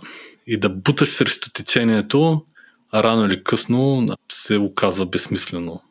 И можеш да, да, да повлияеш на хората до известна степен, но рано или късно просто те повлияят на теб по-скоро. Добре, то е едното нещо, което казваше, нали, ако ех, тук се върнах в ранните си години, когато бях много забуден, когато всички около тебе са някакви много такива, не пишат чисто и искаш да ги искаш да работиш някъде, където хората пишат чисто, може все пак да се опиташ да ги побутнеш, да ги научиш, да ги вдъхновиш, да ги надъхаш, но има моменти, в които това е загубена кауза и е по-скоро да стане обратното. Да, да, по-скоро Знаеш ли, това даже може да се генерализира малко и то се генерализира по много тъжен начин. Обаче в големите корпорации, това, което се получава, когато ти не можеш да повлияеш на... Има, има нещо, което смяташ, че не е редно. То, то ти пречи да, да то ти води до проблеми, не можеш да пуснеш продукта. Това, което се получава на практика е, че хората просто намират друго решение. Другото решение може да е, че ти да променяш продукта, така че да нямаш нужда от онзи екип, с който не си успял да работиш. И това води до... Е, има си такива. Понякога потребителите страдат това, защото имат неоптимален продукт, но просто причината да имат неоптимален продукт е, че, че, че софтуерните компоненти следват организационната структура, а не обратното. Имаше някакъв такъв закон. Да, Пирс ли беше? Пирсън? Нещо Май беше Пирс. Пирс. Вал, ти знаеш ли от този закон? Не. Че а, линиите в софтуерната диаграма следват линиите в а, организацията. Не, вярвам обаче в друго, че организацията я правиш покрай хората, които имаш, а не обратното. Да. А не правиш ти оргчарт и почваш там да търсиш някакви да ти паснат в оргчарка. А почваш, какви хора имаш, подреждате се. Затова за едни, едни неща работят, за други друг. Но аз съм много такъв ориентиран около какво имам в момента като хора и как мога да извлекам максимума с тях. Аз обаче се чуя дали това не е нещо, което става експоненциално по-трудно в голяма организация. Стопро. Там да, стопро. Да не кажем, да не кажем невъзможно. Стопро. Никога не съм работил в организация от класа на Google. Но не съм работил и в малки. Текущата организация, в която работя, около 500 човека, но там има най-различни екипи. Те си имат собствени култура и така нататък. И общо взето, зависимост какъв е екипа и организацията е различна и нещата, които, на които се държат с различни. В принцип, това diversity не мисля, че пречи, напротив, да прави групата много по-силна, отколкото е. Иначе да, организацията, като аз ръководя, тя е не особено голяма, около 30 на човека. Там се организираме около хората, защото хората са много по-трудни да бъдат намерени, заменени и така нататък, отколкото да е измисля. Може би като се намере 300, ще мисля по различен начин, ще има някакъв вече кълъп стандарт, но сега не. Добре, добре. Дайте да продължим нататък. Какво е следващото? Културата на прокрастинирането. Ви прокрастинирате ли? Прокрастинатори ли сте? Аз да, това, това също е няма, е част хора, няма хора, които да не прокрастинейтват по нещо. Може би, ето, примерно, вие не прокрастинейтвате на работа, ама се има нещо, което не харесвате и, примерно, в останалата част от живота ви прокрастинейтвате. А и в работата, най-вероятно.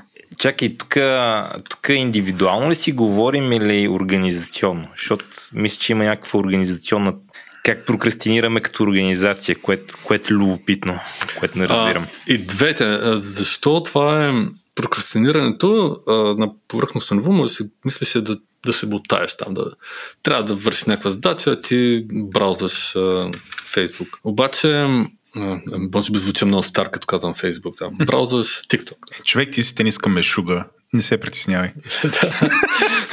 По-стар не мога да изглеждаш. а, мерси.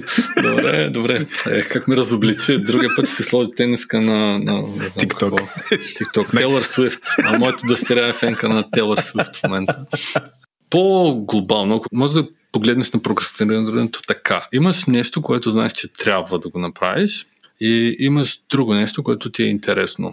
Е, много често ти можеш така да обясниш, че това е интересното всъщност и, и трябва, но, но това е вторично. Нали?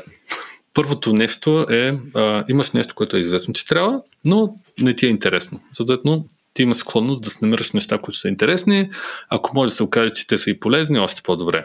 А различните хора, които аз виждам хора, които имат различна сила на волята, това да се накарат да работят върху нещото, което трябва, вместо това, което им е интересно. Това може да а, се качи на организационно ниво. Значи, колкото по-свободен е един екип, толкова повече хората сами се избират по какво да работят и в един момент прокрастинацията се едно се качва. В, да, имаш не, много хора ползват гъвкави методологии и там в какъвто планинг сесsion ползват, почват да се някакви задачи, някакви сторита се появяват, които не че реално те, тези сторита ще донесат пари, а, а просто те като са изникнали от взаимно са измислени заедно с екипа и екипа измисля неща, които са им интересни. И, и то до някъде е полезно да има такъв баланс, защото ти трябва да държиш хората мотивирани. Нали, да може да им даваш само преди тук скучните неща. Нали, някаква доза неща, които са интересни, е полезна. Въпросът е, че това е много трудно да се контролира и да го, да го управляваш. 30% от задачите са неинтересни. Първо, ако кажеш на клиента ти, че 30% от времето си, за което вие плащате, ние го ползваме за неща, които на нас ужас, не е интересни, никой, никой няма да се съгласи. И затова това го правят, това, това се случва неявно. Те 30% интересна работа всъщност се промотира като полезна работа, защото тя нали, косвено е полезна, примерно. И така. Обаче, когато става неявно, ти не, не, не знаеш къде е границата. И може много често, много е лесно да отидеш на 90% интересна работа срещу 10% полезна.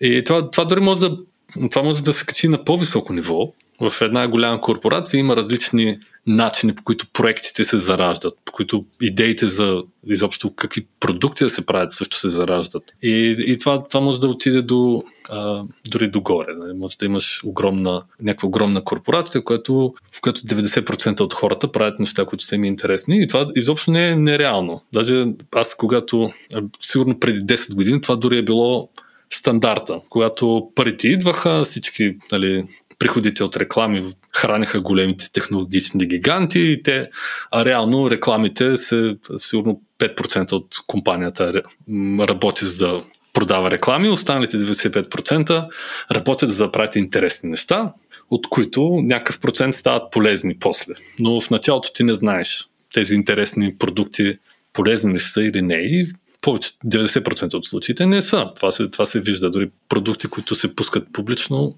обикновено не, не оцеляват повече от месеци или години. Да, да, една-две години. Да, това беше. Това, това е моята теория. Не знам, вие съгласни ли сте с това? Схванах, схванах за какво говориш. Избяга ми тезата. Каква ти е тезата? Тезата ми е, че може да се прокрастинира на не само на индивидуално ниво, а може цялата организация да, да поощрява прокрастинацията. О, тотално. Но аз тогава бих казал лош менеджмент. Да, да, лош менеджмент. Но въпросът е какво значи лош. Значи, ако имаш ако имаш някакъв критерий за това какво, с какво се награждават тези менеджери, зависи какво искаш от тези менеджери да постигнат. Ако ти на тези менеджери си им казал правите интересни продукти, тогава не е лош менеджер. Или не, не, не правете интересни продукти, ами направете, намерете следващия революционен, там измислете следващото, следващата революция в интернет. Тогава какъв те е избор, освен да им кажеш правите интересни неща? Не, сигурно има по-добър вариант, да. Но... Не, не, мога да, мога да го контролираш. Мога да идентифицираш рабит холове, неща, които няма да отидат на никъде или неща, които дори и да конекнат, няма следващо революционно нещо в интернет. Това е много трудно. Добре, да, може да кажеш за много, в много случаи, че няма да са следващото революционно нещо. Да, примерно, примерно екипа нещо много може да се ентусизира да почне да прави тук някаква яка веб работа и в един момент да ги откриеш и пише нова версия на React. И нали, очевидно Звучи много реалистично. Виждал да. ли си го? Хипотетичен пример беше, не съм го виждал. Но, но, но просто нали, може да се премести, защото нали, ако, ако така го формулираш, в крайна сметка ще искаш от тях да направят продукт. Да, обаче представи си, че имаш а, така, че менеджмент чейна ти е за дължина 16. Ма няма никакъв шанс такъв менеджмент чейн да направиш следващия революционен продукт. Нали, ако си говориме като култура, нали, един от най-големите предизвика, според мен, включая в вашата организация Google, е да се запази предприемаческата култура хората да имат така начиния локус на контрол, те да вярват, не просто да, да, да вярват и да усещат, че че някакси съдбата им е в техните ръце. Защото, както го кажеш, тия 16, това едва ли е просто хвърлено число. Не, аз се загубваш. Това дори мисля, че и за Google дори е преувеличение. Добре, добре. Някаква е там imaginary компания, извиняй. Но а, аз не мисля, че има хора, които като им кажеш измисли, те са един екип и ти им кажеш измисли нещо революционно нещо в интернет, има екип, който ще го измисли това. Не. Обикновено има някакъв визионер, някой, който има визия, той успява да увлече хората около себе си и тогава измислят нещо. Но просто е така, измислите. Не съм го виждал, не знам, Стефане, ти какво мислиш? Аз мисля, че ако на мен, ако вземеш при мене и фана тримата най-добри програмисти, които познавам, са BRM, SEF един екип и ни кажеш, направете следващата интернет революция, пари слагам, че няма да я направим. а, Никакъв шанс. Пари слагам, че ще се избиете. Това също. Не, не, няма се избием. Много добре ще се разберем. Убеден съм, че ще билдам нещо. Просто за хората, които в момента са ми в главата, не мисля, че нито един от нас е някакъв такъв голям визионер и иноватор. Кой знае, може нещо да стане и да имаме късмет. Но мисля, че ако ни дадеш безкрайно много пари ни поставиш проблема, измислете следващата интернет революция, шансът ни е Шанс. минимален. Ама тук цял шанс е минимален. Обаче, да. ако ви дам достатъчно пари, ви кажа, направете ми по-добър Twitter, измислям си. Вие най-вероятно ще го направите. Защото ще има визията. Просто ще го ще сипите, ще бъде по-добър вашия. Е, сега, откакто Елон Мъск го купи, трудно. Толкова подобрява, задобрява. Но е, че не изклетва. Да, да, смисъл, нали, добре, тук опитвам се да си спомня откъде тръгнахме, защото май се хлъзнах по лош пример, който си измислих. За прокрастиниране си говорихме. О, нали? да. Да. Разбирам екипната прокрастинация, но ако проблема не е измислете новото нещо в интернет, а проблема е напишете нов Twitter. Ето тук екипа спокойно мога да реши, че м, знаеш какво трябва ни нов React, за да направим по-як Twitter. Да. За което екипа може да е прав, може и да не е прав, между другото. Напълно логично е да... Напълно разумно е в някакви моменти си направиш собствен фреймворк, предполагам. Но има такива моменти, в които може много се рабит холне и то момент да се изменижира на ниво менижиране. Би могло. В някои големи корпорации, да не казвам имена, а, мога да кажа, че еквивалентно да се правят нови фреймворци а, се случва постоянно. И, и това, това дори се... Ти си го изменежира. Ако това е твоята компания и ти видиш, че 30% от хората ти се, се занимават да, да пренаписват някакъв фреймворк и ти всъщност плащаш за това, ти ще го из, изменажираш. Обаче, сега, ако погледнеш организационно и имаш някаква култура, която поощрява предприемачеството, еми, представи си, че този екип, който пренаписва React или пренаписва графичен интерфейс на Android, за което да, е, има много причини да, да искаш да пренапишеш графичния интерфейс на Android. Представи че той може да продаде това, което прави, да го рекламира добре. И той, една, една, колкото по-голяма е компанията, от друга страна пък тя може да каже, ми тук 10 човека наистина ще работят няколко месеца да направят нов а, фреймворк за потребителски интерфейс а, и това потенциално нали, има много добър, може да донесе до нали, милиони разработчици, после да им улесни живота. И това се е случвало. Нали, понякога се случва. Някакви такива пренаписвания еволюират до сериозни а, библиотеки, които стават публични. Така, така че е много трудно. Ти как ще кажеш, че как ще предвидиш, че това трябва, няма да е следващата development experience революция? Да, окей. Купувам го и в крайна сметка, като тиш на C, CEO ниво, нали, човек там може да е тук имам 10 екипа, които нали, ще експериментират диво. Целта ми не е всеки от тях да произведе нещо. Целта Да. ми е поне един, нали, тук да дам 10 отделни шанса да се случи нещо готино и надеждата ми е поне един или два или поне три да направят нещо. Така че, така че да, окей, разбирам. Тук си носих моята стартъп шапка, където всичко, което не продуцира резултат е загуба на време. Това ли е твоето виждане за стартъпи? В смисъл, А, къде- това, е, реал- това, това е реалността на много стартъпи. реалността, нали, там, повечето стартъпи не, не успяват. Това е, това е така. И хората, които правят стартъпи, дори трябва да осъзнаят, че те по-скоро 90 и колко процента вероятност няма да успеят да достигнат там целта си. Или няма да пораснат до милиони, колкото, колкото се очаква. И за съжаление ти с нали, хората, които правят стартъпи, те плащат тази цена. Защото един инвеститор си казва, аз тук даваме си колко пари, обаче имам 1% шанс да тия пари да ни се върнат хилядократно. И тогава математическото очакване е 10 пъти печалба. Значи ти даваш 1% шанс, но 1000 пъти печалба, примерно. За съжаление, ти като нали, това, този риск работи като го погледнеш, като го скалираш. Обаче ти като един човек, който прави стартъп, ти имаш 99% шанс да останеш без нищо. И това за теб е за, за индивида е малко лошо. Аз на мен така ми се струва, не знам. Е, по принцип да, но то, нали, и тия 99% са като ги погледнеш отвън. Просто пойта ми беше, че като като си в тази ситуация, където си, нали, а, има ограничено количество пари и имаме шанс и трябва да го оцелим, обикновено гониш да постигнеш резултат. Примерно, повече ти е да шипнеш нещо, което да работи, отколкото да стигнеш до дъното на нещата понякога и сигурност нямаш време да пишеш фреймворк. Да, е, ти си прав, да. Това, това е в ситуация, в която резултата е ясен. Ако, много често не е, за съжаление, много често ти, даже колкото ти е по-голяма организация, толкова ще търсиш хора, които те да ти дефинират какъв е резултата. И, mm. и тук става, тук може да залитнеш по крайности. Добре, усещам как ще почнем да си поговорим за продукт менеджмент, така че дай да продължим напред. Добре, добре. Да, да. Какво друго има в културата? Някакви интересни примери, примери за бъговете. Бъговете, как хората възприемат бъговете, какво са бъговете, има ли вина програмиста, който е написал код, който има бъгове и така нататък. Мисля, че това също е нещо характерно, което варира според екипите. Ето, може би се призмих много изведнъж, бяхме учили много на високо такива. А в а, облаците на интернет революциите изведнъж почнах да говоря за бъгове. Но... Go for it. Да, да. Бъговете, това е много често, за съжаление, нали, някаква, какво беше, камъчето преобръща каруцата, какво беше тази поговорка? Нещо не, не говоря достатъчно на български, напоследък съм ги забравил, обаче има много, много, много добри продукти, които са се, които не са успели заради качеството, видимото качество.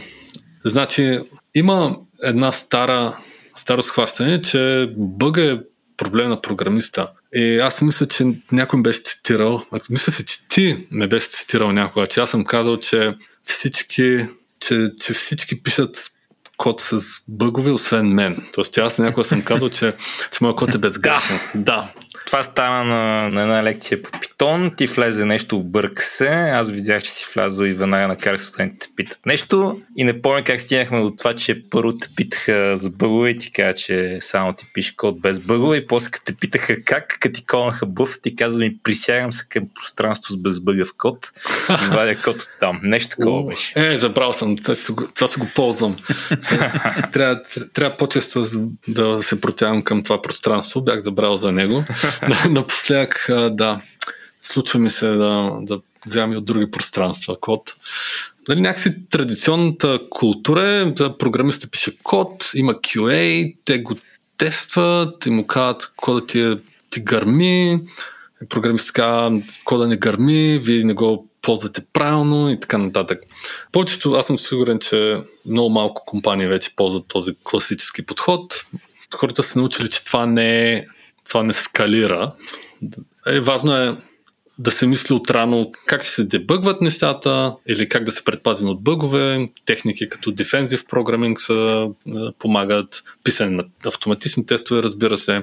И това, което е обаче такъв конфликт, е когато ти трябва да направиш е, трейд-оф. Тоест, ти всъщност имаш избор да напишеш някакъв код, който е много бърз и не можеш, обаче не, не, не логва какво се случва в него, например. Това, това е прост пример. Или да добавиш някакво логване, това да забави кода с 3%, обаче знаеш, че нали, после ще можеш да го дебъгваш. И, и този трейдов изобщо не е лесен. И различни хора, има, има хора, които са просто на тях няма душата им да, да как беше, душа не им дава да, да, да забавят кода с 3%. Това, се, е, това също е културно. И когато имате много потребители, проблемите, за които се говорите, стават от съвсем различно естество. Тук не става дума за някаква програма, написал се потребителски интерфейс а, и като натиснал някой бутона ОК, му е дало съобщение за грешка. Когато имаш там милиарди заявки на ден, ти не можеш да, да ходиш на всеки, на който му е дала грешка, да вземеш да го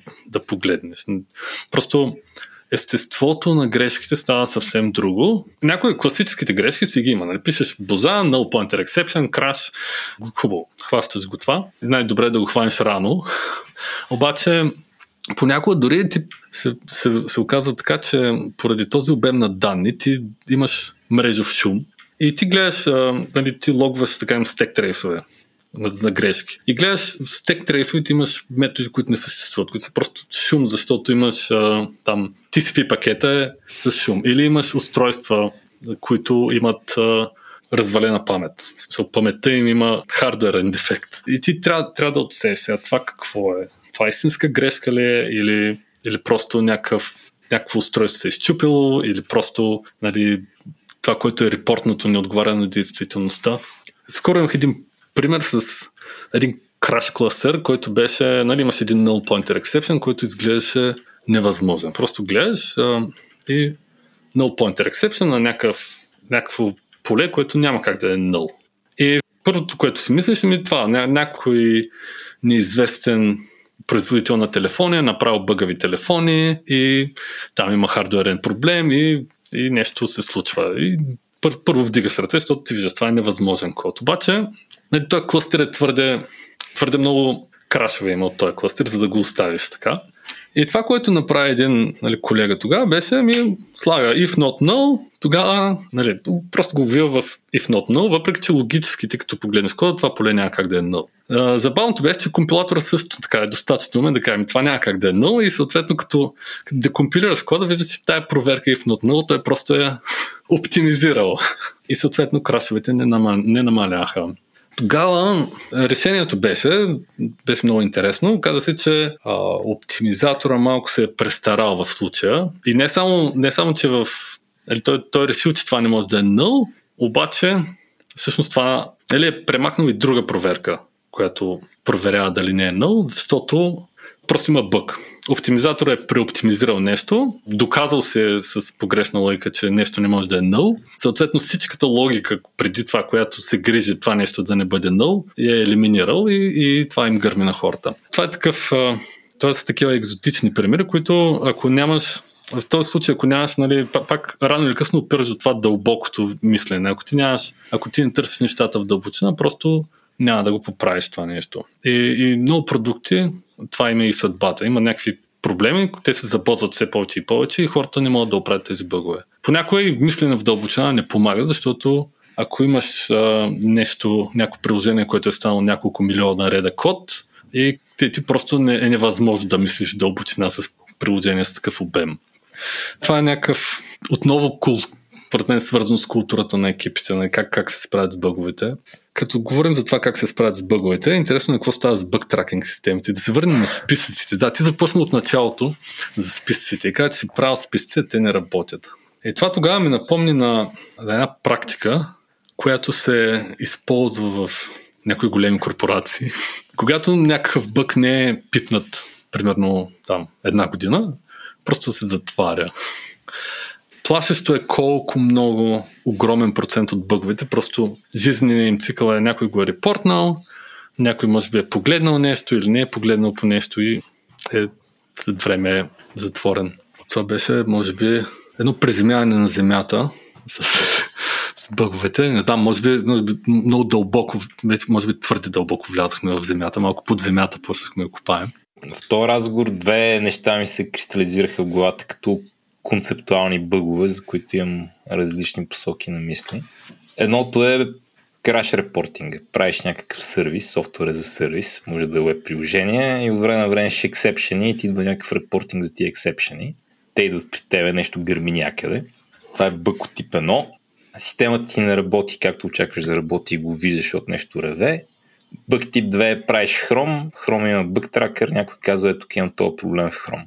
Нали, разликата е Абе, интуитивно се сваща каква е разликата. Едното ми да ферър тракинга, другото е потребителя се оплаква от нещо, ама нали, тук е сложил CSS, че това трябва да е лилаво, ама то е оранжево. Ама се случва много рядко по калими. Така че имам, имам различни мнения за тия две различни неща, между другото. Ти обаче с този Android ми се струва, че правиш и от двата вида едновременно, така че... Има и от двата, но съжаление това с когато потребителите там докладват, какво беше, фидбек репорт формите. За съжаление, там нещата са още по-тъжни, защото предполагам, че когато имаш малко потребители, тогава нали, това подлежи на ръчна обработка. Някой докладва, тук има бъг, ти го поглеждаш, нали, може би разследваш. Когато обаче обема премине някаква някаква граница, става, става страшно. Нали. Идват ти милиони фидбек репорта. Какво правиш с тях? Нали? Пак почваш да пробваш да автоматизираш. Тук някакъв клъстеринг си направим. и, и какво излита? Да, там Оставяш го на, на, на изкуствения интелект, общо взето, да, да се справи с проблема. Ако може и кода да напише да фиксне бъга. О, да. Та не знам какво мисля. Значи нямам много опит с... А... Не, глупости говоря. Имам опит с потребителите да репортват бъгове, но там, там сме селективни. Там са голям проблем ли е, лесно ли се оправя. Ако отговорите са не и не, нали, ако има поне едно да, ясна работа. Тоест, ако има поне едно да, се мисля, ако има две дата, отговорът е ясен. Сега, за крашовете е малко по-различно, защото аз имам дълбоката философия, че и нали, не правя Android софтуер за хиляда телефона и милиарди потребители. Нали, в друг скейл съм, според мен имам много потребители, но ми е трудно на тебе да ти кажа, че имам много потребители, защото ти имаш много повече. Но за мен е, за крашовете, примерно, много си струва да си има желязна дисциплина, просто да няма крашове или поне като има крашове, да има много бърз респонс тайм. Проблема в един от текущите проекти е, че още в момента, в който го заварих, имаше супер много крашове. И с годините така не успях да организирам някаква инициатива да са чисти. Макар, че сега при празниците обявих един свещен джихад на грешките. И, и активните полезно, грешки. Да. Активните грешки бяха около, примерно, много, 250 да кажем, преди празниците. Миналата седмица ги видях, че сме ги свалили до 80 и нещо. И то много от тях са един клас неща, които ми се задълбава много. Това няма как да не кращам там. Но може би най-накрая ще реша проблема в един проект, в който ме мъчи на работа. Но нали, работил съм по проекти, където просто нямаме крашове. Или ако имаме крашове, те се респонда се на тях веднага, но правили сме го така първоначално и не сме имали безкрайно много потребители. Та, не знам какво ти кажа. Според мен има едно количество бъгове, крашове, какво ти искаш, което може да се търпи и трябва да си много внимателен да не минаш над една линия, след която като минеш, тотално си изгубил контрол над ситуацията и много трудно се връща. Тази ситуация, която каза, че си заварил код, за съжаление не е, изобщо не е рядкост, защото в днешно време имаме дали, много, много, за съжаление, кода е все по-стар и по-стар. Аз някакси си мислех преди преди 15 години, си мислех, че те нещата се циркулират, че едва ли, че след 15, че, че сега, нали, ако че, че сега нали, ще ползваме съвсем други операционни системи, съвсем други браузъри, съвсем други сървъри. А, а се оказа, че много неща са, си останаха, много неща са стари. И то това, за съжаление, не въжи само за, за средите, за, за, там, за софтуера, който ползваме, или за средствата за разработване. Това въжи и за банковите приложения. Нали тоест, софт, не приложенията, софтуера на банките, примерно, те, със сигурност той, той е по-стар дори от мен в много случаи. Е, и това да завариш някакъв код, който е писан от екип със съвсем друга култура,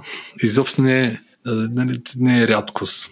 И специално за това, нали, ти, ти примерно може да имаш zero crash а, култура в новия екип. Обаче идва ти някакъв код, който е писан от екип, който очевидно не е имал Zero Crash култура. И какво правиш? Пренаписването не е решение. В много случаи, поради най-различни причини. Дори в ситуации, в които хората решават, дайте наистина ще го пренапишем, защото така не може да се живее, спираме да работим за една година и го пренаписваме от до. Аз не съм виждал, така, не знам, може би има много малки, в историята има много малко успехи на, на софтуер с някаква, над някакъв обем. Винаги нещата, най- най-лошото е, че нещата се пренаписват на половина. И ти го пренаписваш на половина и ти остава трудната половина и всъщност правиш нещата по-зле, защото вече имаш, имаш и новата архитектура, но имаш и достатъчно част от старата архитектура, която продължава да прави проблеми. Нещо, което съм виждал... Да, как, не, това познато ли тя? Искам тук те чалнеш за малко, но продължи. Да, виждал съм в, в някои екипи култура на... т.е така практика, че 30% от времето те правят рефакторинг. 30% от ресурсите са отделени на рефакторинги. И обаче рефакторингите са малки и постоянни, а не от типа на две години ще пишем фичери, една година ще пренапишем всичко. Защото това, нали, това втор, втория модел не работи. Да. Най-малкото не е рефакторинг. да. А е рерайт, да. Всъщност имал съм няколко успешни рерайт. Едното нещо, което спешно рерайтнахме, според мен беше достатъчно малко и достатъчно объркано по... Всичко му беше объркано. Така че просто рерайта нямаше как да е по-зле и не беше, беше драматично по-добре. Просто имахме едно мобилно приложение, което също две мобилни. Е, те винаги са зле, аз, аз знам. които първо архитектурно бяха моделирани да синкват. В смисъл, примерно, да синкват данните при себе си, правиш промяна при тебе и се опитва да пущат дейта към сървъра. Системата не беше моделирана по този начин. Системата беше моделирана като имаш API и питаш API и показваш какво API ти дава. В общи линии приложението беше да. се постарало да поддържа стабилен офлайн мод, от който имаше 5% от офлайн мода имаше нужда наистина да е офлайн мод и резултираше в много мъчителна архитектура, която те уморяваше всякакви бъгове. Просто имаше нелепи бъгове, които нямаше как да... Човек, който го беше писал, не можеше го хвана. Той дори беше и външен консултант при нас, който правеше нещата още по-трудни. Променяйки тази архитектура от това на тия 5% да работят офлайн, всичко останало да е лайф, драматично подобри неща. Това беше един фактор.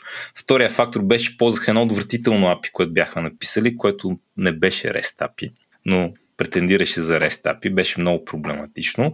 Много по-хубаво API направихме, решихме този проблем. Третия проблем беше, че това бяха тия години, в които Swift и Kotlin излязоха и се наложиха, а приложенията бяха Java и Objective-C. О, забавно. Java приложението беше по-добре, защото по някаква причина моите наблюдения са, че средното ниво в Android комьюнитито е много по-високо от средното ниво в iOS комьюнитито.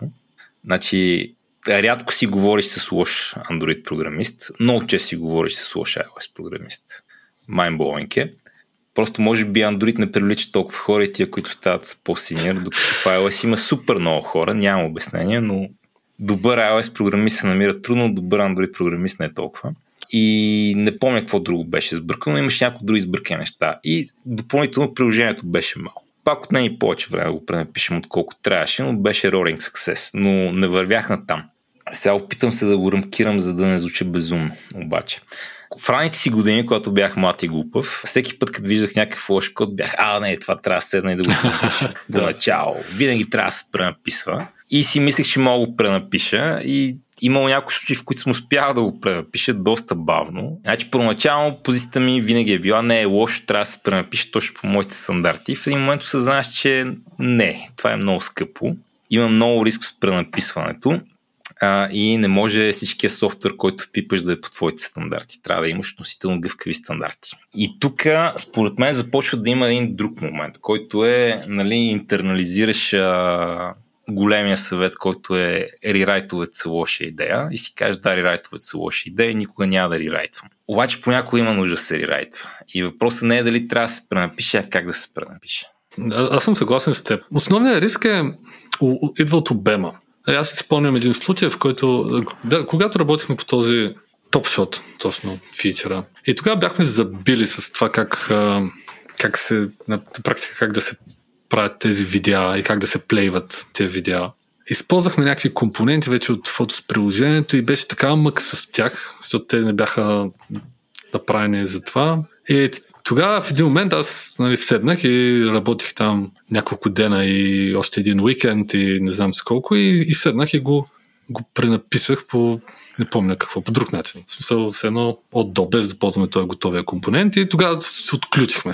Смисъл, ние тогава бяхме забили. В смисъл, ама, ти можеш да си тракваш някакъв прогрес, правиш си някакви сторита, ама реално това, което трябва да стане, за да стане продукта, не върви. Нали? Прогрес декларираш, но той е такъв а, фиктивен. И, и тогава това отключи работата. И има такива случаи, но много често, когато ако трябва да го разпределиш, ако това е работа не на един човек, а много, и ако няма един човек, който го разбира цялото от до, да, да може да каже на всички какво да правят точно, тогава не знам, нещата се размиват. О, опасно и особено опасно, ако, се, ако го направиш като голям Big Bang проект, вместо като нещо много инкрементално. Да, да. А, и с инкременталното пак не е гаранция. Аз тък О, виждам от това. Със сигурност не е гаранция. Значи, като цяло не знам. Пак съм много резервиран към това да пренаписвам неща. Нали, риска не е само с обема, риска и с разбирането. Защото много често в гал написания код има много неща, които хендълват някакви кейсове, за които ти не знаеш. Да. И, и като ти начертаеш някакъв план как да пренапишеш, и не хендълнеш тия кейсове и не знаеш за тях и като инкрементално разбереш за тях и най-край като си ги вкарал и си разбрал пълните изисквания, да. стигаш до извода, че си създал същата боза, защото просто не си взел предвид важното нещо в началото, понеже Да, Нали? да, това е много трагично, но Така че със сигурност въобще не съм тригър хапи да пренаписвам, но последните години имахме един успех с пренаписване на относително малко приложение. Пак да кажа, беше примерно 30 хиляди, 40 хиляди реда код. 50 хиляди реда код. Не знам, не съм гледал колко реда код, но не беше много редове код. да, ако ти, ти ако пишеш по 4000 реала на код на ден, аз предполагам, че това е твоята продуктивност, значи за, за седмица и половина някъде си го направил. А, ден на 5 минути, 4000, особено, особено с копилот. Ако проектът беше по-голям и по-масивен, нямаше да стане. Със сигурност. А не знам какво се опитвам да кажа.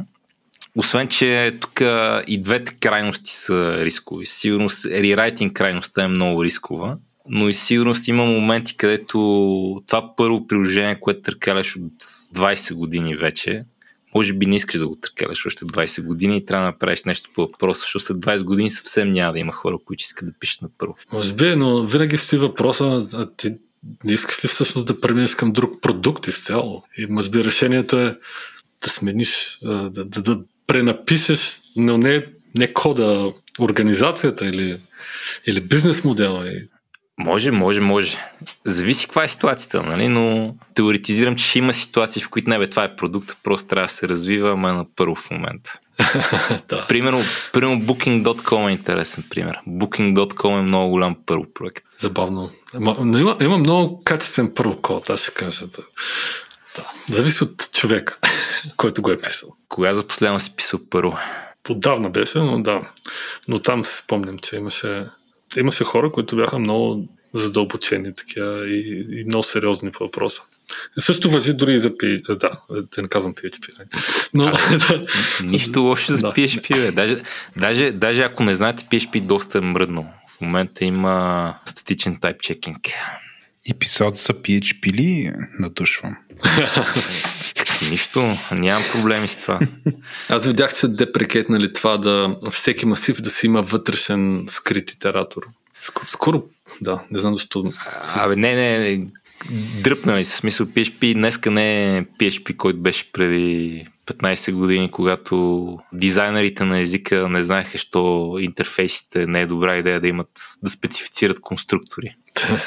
Помниш ли го това? Бяха пуснали при много време, още като бяхме в EMI, едни ноутове от а, среща, където дискутираха дизайна на езика и просто си лечеше, че имат много малко разбиране за... И на това не съм обърнал внимание.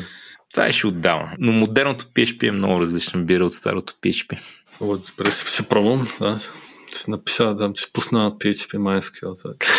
Казват ми, че вече се нарича MariaDB, а не MySQL. О, развалили са го. Какво друго ни остана си говорим? Еми, хм, аз, аз мисля, като- цяло влязахме така, гледахме различни примери. Не знам дали се размихме, малко се размихме от това какво е културата и какво е всъщност всичкото, но то културата е, си е всичкото, така или иначе. Как се струва? Успяхме ли да покрием темата до някъде така приблизително? Ами, разговора ми хареса. Не беше лекция по радиото, къде да бъде сега, ще ви обясним какво е култура, но мисля, че, мисля, че проведохме някои интересни разговора по някои интересни теми, така че аз съм доволен. Но забравихме нещо. Първия компютър да го питаме. Какъв ти беше първият компютър? А, първият ми компютър. О, да. Първият ми компютър. Този подкаст е на 6 часа сега. се зарадва аз направо. Да, спомних си. А, 386 DX40 Че ти си малък, бе. с 4 мегабайта RAM. На колко години беше? Четвърти клас е някъде? Не, не четвърти, чака малко. Седми клас, да, Малък. късно. Ти си много по-малък от мен. Аз късно почнах да програмирам. Не, бе, не е малък, бе, късно е почнал да програмира. Да. Не, аз, не, аз съм пипал по-стари компютри. Там правят 8 C, какво беше? Даже, а, даже преди, там, вече бях в Лондон, се прибирах в Бургас и един мой, един мой там приятел беше, беше си намерил такъв правец 8, такъв работещ. Само флопито му не работеше. И той, не, той никой не се беше занимавал с компютъри, но беше много интересно. И понеже флопито не работеше, той имаше програми написани на нали, една тетрадка с програми. Трябва да си ги... Всеки път си пише, иска да играе някаква игра, трябва да си я напише и се пуска. Беше ентусиаст. Да, да, така че виждал, работил съм и с по-стари компютри, но то, това беше беше много, имах много добър компютър тогава, защото 4 мегабайта RAM, при това DHX, имаше 386 SX, Да, да. които бяха много по-бавни. Имаше турбо бутон също, разбира Е, се, който На колко? правеше- 33 МГц? От А. 13 на 33? М, Не, 40, до до 40 МГц. Е DHX. Май от- а, Беше, по-ниската частота, не помня колко беше. И, а, а, нямах копроцесор. Тогава имаше и слот за копроцесор, който може да се го сложиш отделно. И, но аз нямах копроцесор и floating point ми бяха много бавни. И как се чувствате сега по въпроса, че оставете телефоните? Часовниците ви са много по-мощни компютри от компютрите, с които сме започвали. Това понякога се чува, наистина ли е така сега? Защо? Нали, да, на практика е така, обаче опитай се да напишеш, не да напишеш, да, да представи си някаква така DOS игра, някакъв Mortal Kombat, ам, там Mortal Аре, Kombat Дум, 2. Дум го пуснаха. Дум го пуснаха като по Doom, да. GPL. По GPL е в момента. Може да GPL, го подкараш да. на часовник. на часовника. Ми някакси, хм, някакси по-добре бяха направени едно време нещата. Е, Ми добре, мисля, че си поговорихме хубаво, мисля, че стана добра дължина, а, мисля, че Вал трябва да си ходи скоро, така че имаме една традиция, последните думи са на госта Мило, така че това, това е твоята възможност да мотивираш а, нашите слушатели. Бъдете културни, обръщайте внимание на философията, на мотивацията си, бъдете добри хора, добри програмисти и, и успявайте. И се развивайте. Да, ето. Добре, айде, мерси на всички. Благодаря.